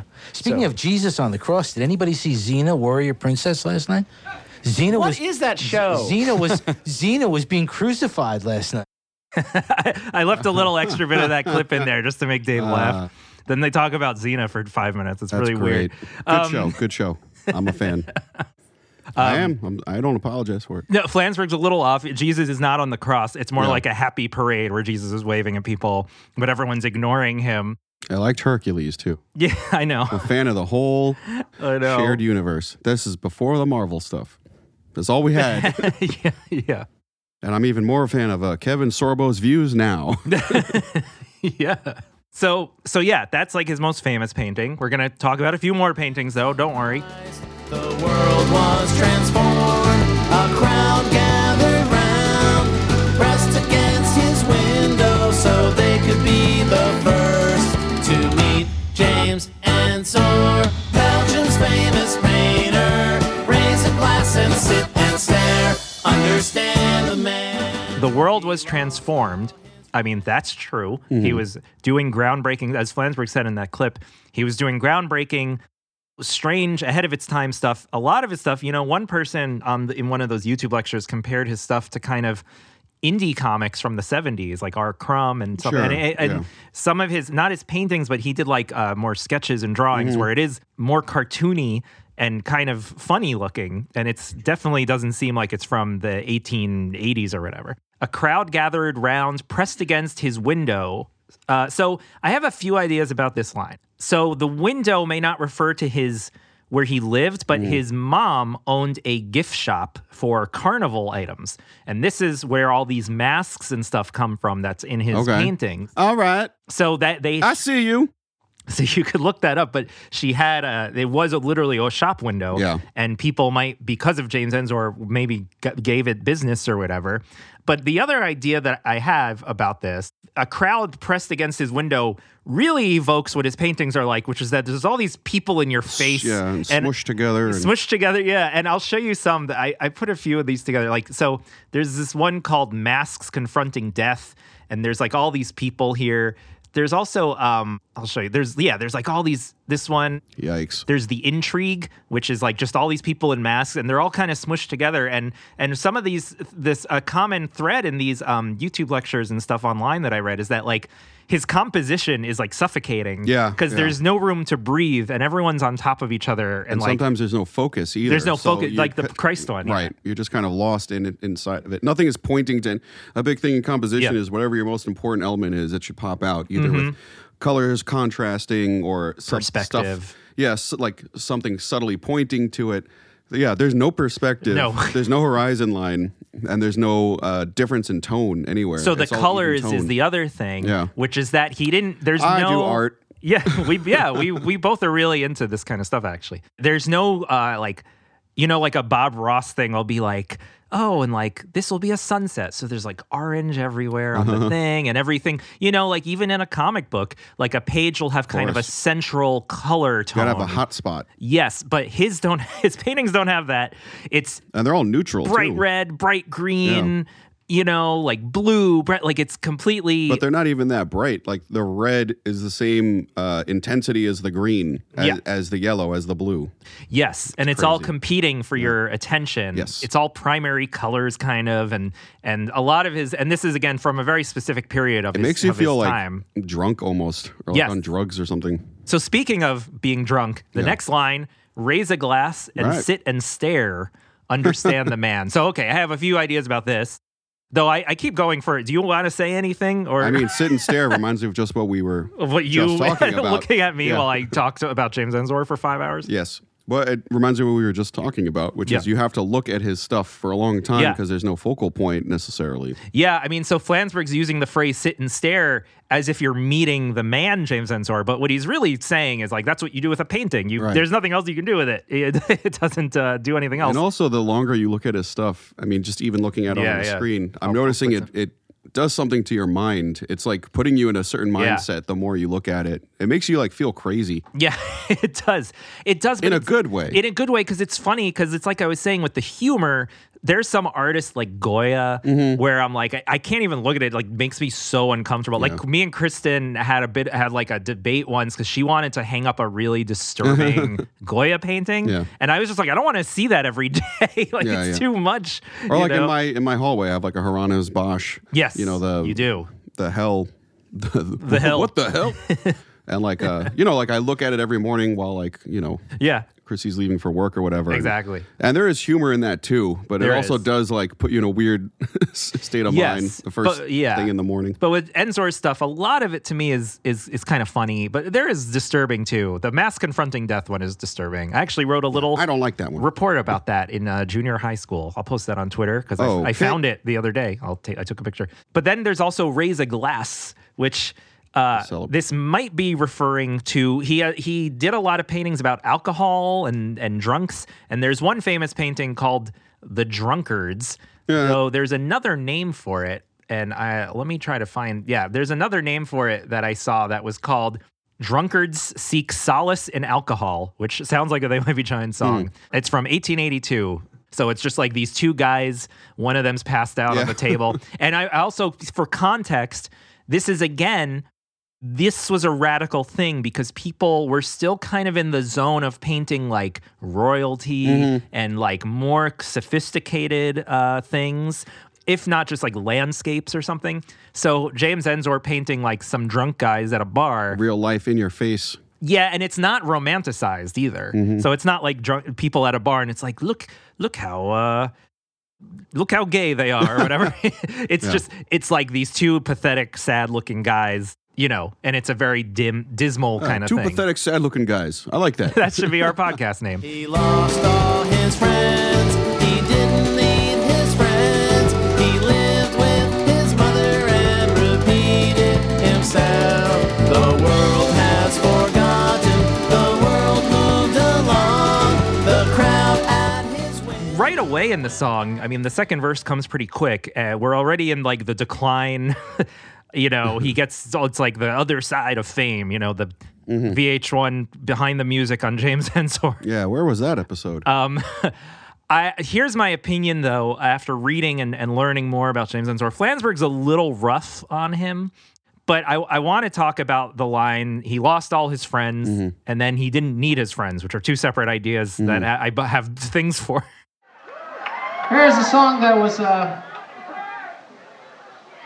taken directly from the Jansen History of Art book.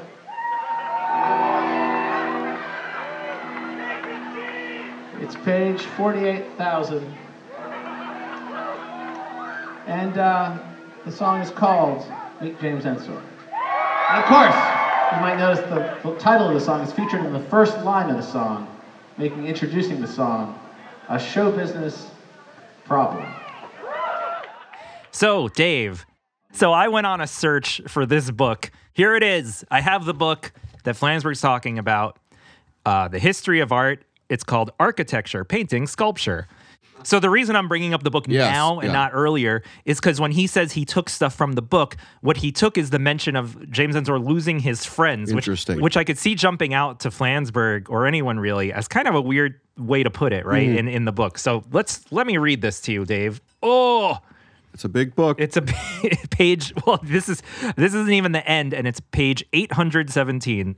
Books. So this is what he's referring to, and I'm going to read the sentence. Gee, I didn't think I have to go to school. Yeah, you're in a Professor cool Jordan. School. Look, that got what it deserved.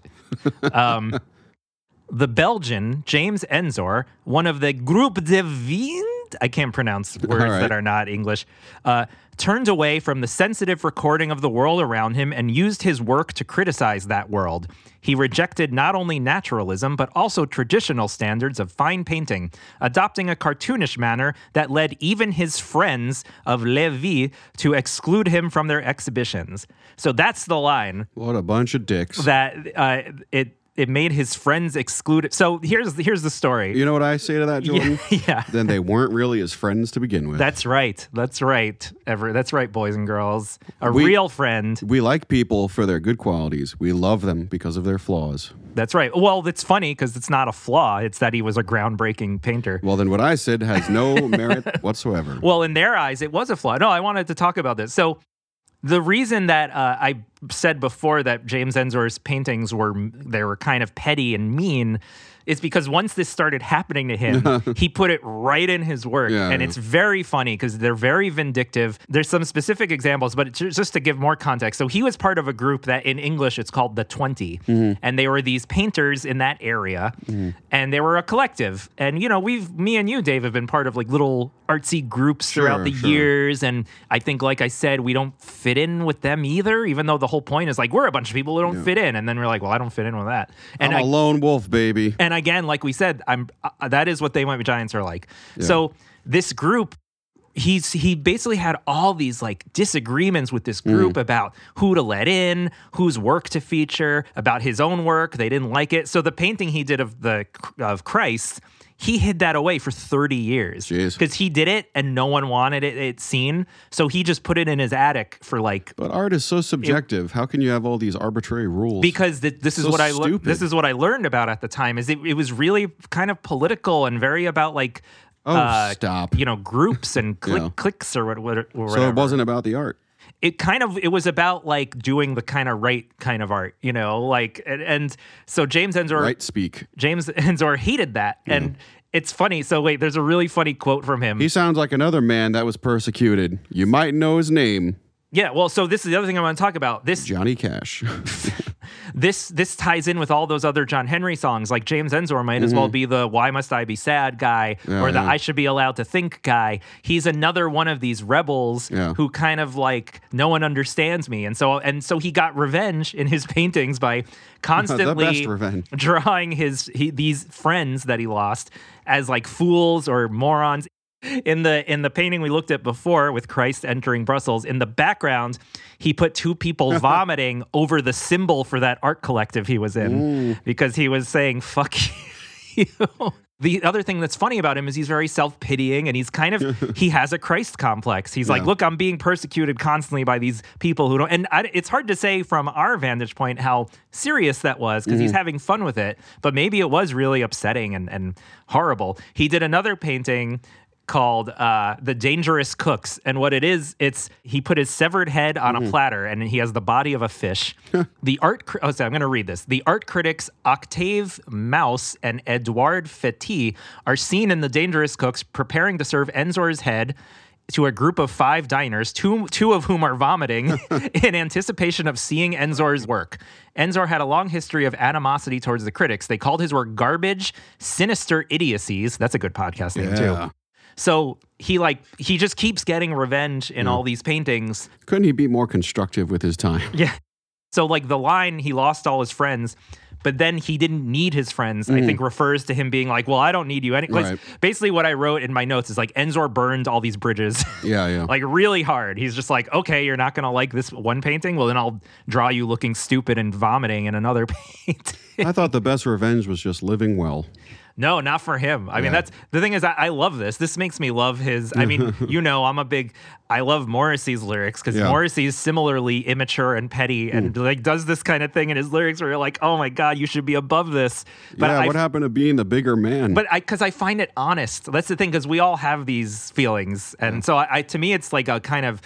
It's a truthful thing about humanity that, and again, you exaggerate it. Like I think Morrissey is exaggerating. I think my lyrics can be very petty. I'm kind of exaggerating too because it's just supposed to be. It's funny. It's funny to me. So funny. It's funny. Why aren't you laughing? It's funny. The next line. He lived with his mother and repeated himself. Yeah. So that's a little bit of a harsh line. Mm-hmm. It was actually kind of hard to find what he meant by repeated himself. I did find this one line, I think this was somewhere on Wikipedia, but they did say at one point, the aggressive sarcasm that had characterized Ensor's work since the mid-1880s was less evident in his few new compositions, and much of his output consisted of mild repetitions of earlier works. So for example, I did notice in one of these slideshows I watched, his works post-1900, well, he painted a lot less, like he got more into music. So he didn't even paint that much anyway, which is fine. You don't like have to. But like when he did, there was one that's like a normal like still life, like just stuff on a table. But then he like throws in one of his weird masks in the corner, right? Just to be like, oh, I still do this. Right. I think that's what Flansburgh's referring to is that kind of pattern where Ensor would just kind of like, oh, here's a wacky mask, and it doesn't have the same impact, you know. But I also think it's a little mean. It's like he mostly just lost interest in painting and he did other stuff. And the paintings he did do in the last like 30 years of his life are still great. And a lot of them are like standouts. It's just that he didn't do them as often. But yeah, Flansburgh's being he's painting a bleak portrait. I thought he was repeating himself because his mom was hard of hearing. Yeah, that is what happened. But am I joking? Who knows? He did move out. I mean, like his parents died at some point. Yeah. They weren't alive when he was 89. So at some point he didn't live with his parents. Well, then it's basically talking about people losing interest in him. But the thing that Flansburgh isn't really telling you is that when Ensor was older, he was super honored and respected, and he was made a baron by, like, a king, and he apparently, like, you know, he still lived in the same little town, and everyone knew who he was, and they would say hi to, like, it seems like he had people said hi to him. He's the ultimate honor. Wow. No, what I mean is it seems he had a fairly pleasant older years where he was just respected and nice he was, like, respected and loved by the townspeople, and he didn't really feel the big need to, like, keep pumping out paintings, though he still did, you know. And like I said, other artists that you'll read about have way scarier demises, right? Some people lost limbs. Yes, exactly. And ears. Yeah, oh, here we go. 1929, he was named a baron by King Albert. You can't get better than that, right? Yeah. And he got all these other honors. That's the Museum of Modern Art existed in his later years and, like, did this whole celebration of him. And so, yeah, he didn't, like, die in obscurity or whatever. James Ensor, he was fine. He is fine. Don't worry. I just wanted to, like, don't worry about James Ensor. Things ended pretty well for him as things go. I wanted to talk about, there's a few quotes from them, from They Might Be Giants, that I thought kind of tie to maybe some larger themes in the song. This is from 1995. All right. Well, this next song is a kind of a piece of expression disguised as a piece of information, sort of like this show. Very much. And it, of course... I'm sure you people are familiar with the E major chord as the people's chord, since this is an NPR crowd. But it's a little-known fact that the E minor chord is the dead person's chord, which is what brings us to this next song. Meet James. Flansburgh saying, I don't know if you heard, he said, this is a piece of expression disguised as a piece of information. I find that very interesting. You think he thinks he's James Ensor? I think what Flansburgh's saying there, and he could say this probably for a lot of their factual songs, you know, is that they are expressing something, but it's being presented to you as if they're not expressing something, which I think people think about a lot of They Might Be Giants songs in general. Yeah, there's a reason they connect to them. Yeah. And any of these pop culture references in general that we've been talking about all these years. Yeah, they're deeply personal. And I mean, like... They're not arbitrary. Yeah, exactly. And I think this song is... I think this song, like a lot of things we've talked about with some of the songs on this album... Most personal song yet. Not that, maybe, but I think it's another song, like we talked about, is Dirt Bike, about their cult audience and about... I think this is another song where there's kind of a metaphor there about They Might Be Giants' place in history and how their contemporaries, if they get along with them or not, and all these things. Yeah. I think there's like a deep... And then also a larger idea, and I'll play the next clip to talk about this, about what art even is and what the value of being an artist is. Art, what is it? This song is about a man who died 100 years ago. Yes! And he lives in your house. So I know it sounds like he's just joking there. Yeah. But when you think about like what a piece of art left behind by someone, a work of art. Is there a difference? You don't call... It's not a piece of anything. A piece of music. Oh, right. Music is a piece. A picture is hung, a person is hanged. A picture is... You know what I always say? It's worth 1,000 words. You do always say that. Yeah. A work of art. But so, okay, but try to follow me here. Nah? Him saying this man died 100 years ago and he lives in your house. Imagine like you have a James Ensor painting. Yeah. So it's like... It's... In a way, like it's a way of being immortal is that your stuff is left behind. And Flansburgh doing this song about him is yet another piece of that James Ensor biography. Like it's on the Wikipedia that this song exists. So they're kind of inserting themselves into his life story in a way.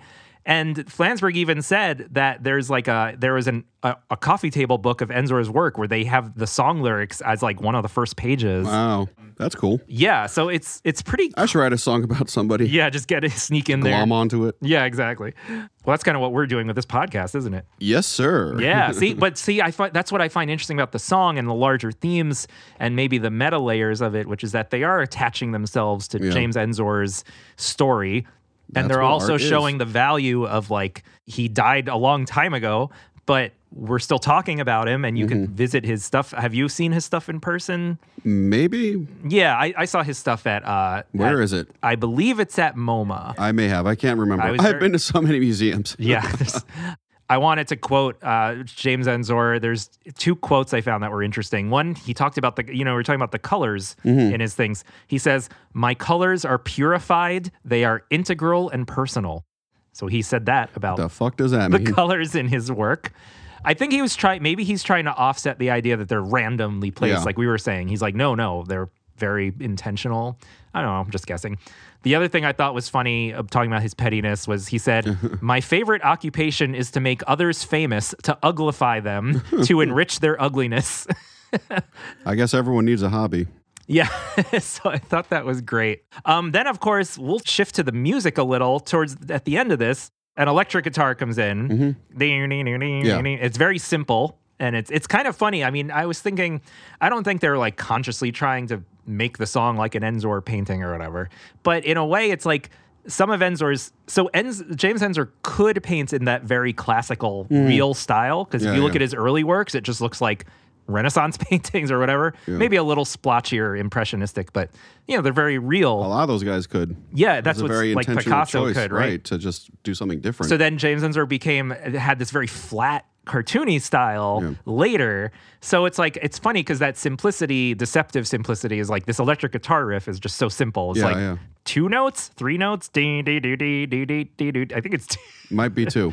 Might be two.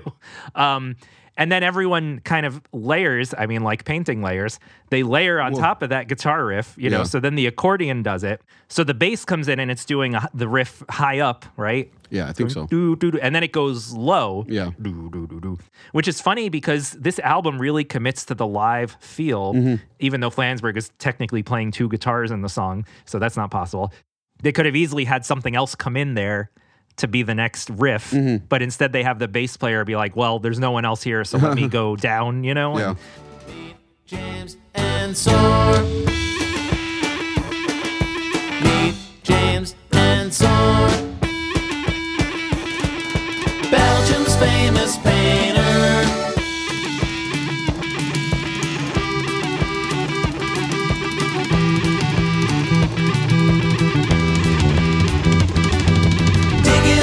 And shake his hand, appreciate the man. I mean, we talked to Brian Doherty about those crazy drums. We can't not mention them. The drums throughout this song are, I mean, how would you describe them? Are those brushes? They might be brushes, but it's not just that, but like some random hits here and there have a lot of reverb on them, but not all the hits. It's just like brushes doing a constant roll. It's constant, lightning fast. Yeah. And I was thinking, like, I mean, it's like... It's very unique. It's unique, and it's bold, and it's like, I also think this is capturing Ensor's spirit. Right. It's like he made these bold choices. And I feel like the arrangement of the song, I mean, it's not too over the top. It, you know, just basically sounds like a fun acoustic pop song.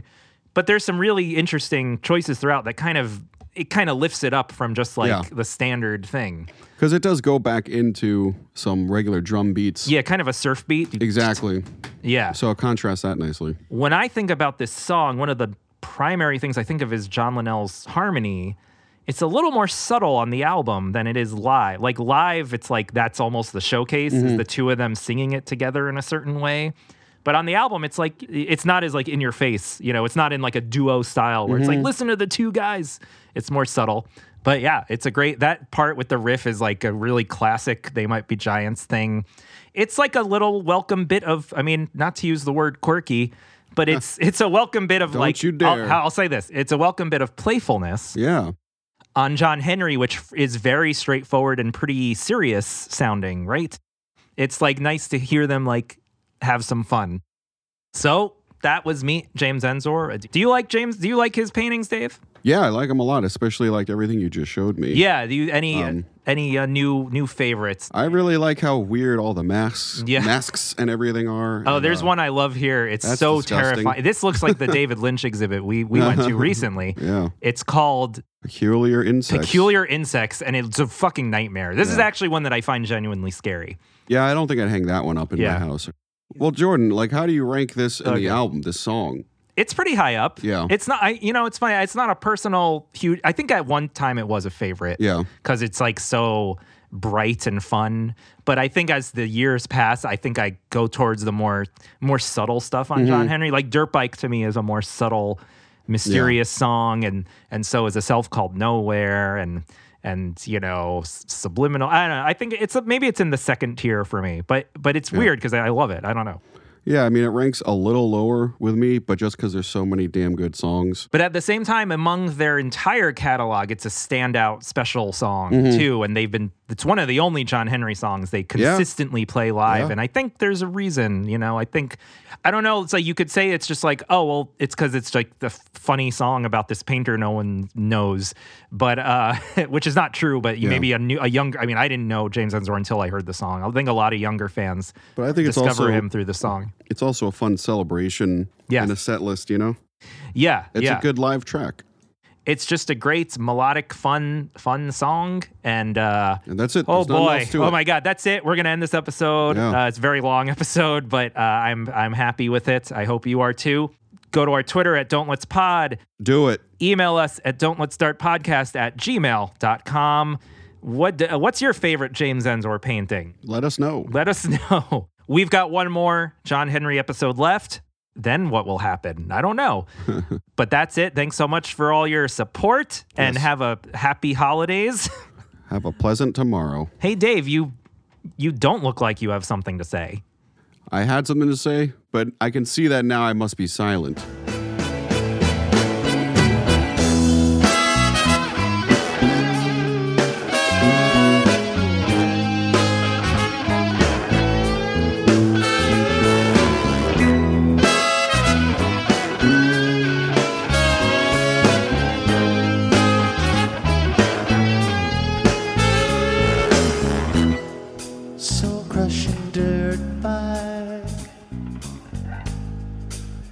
Crushing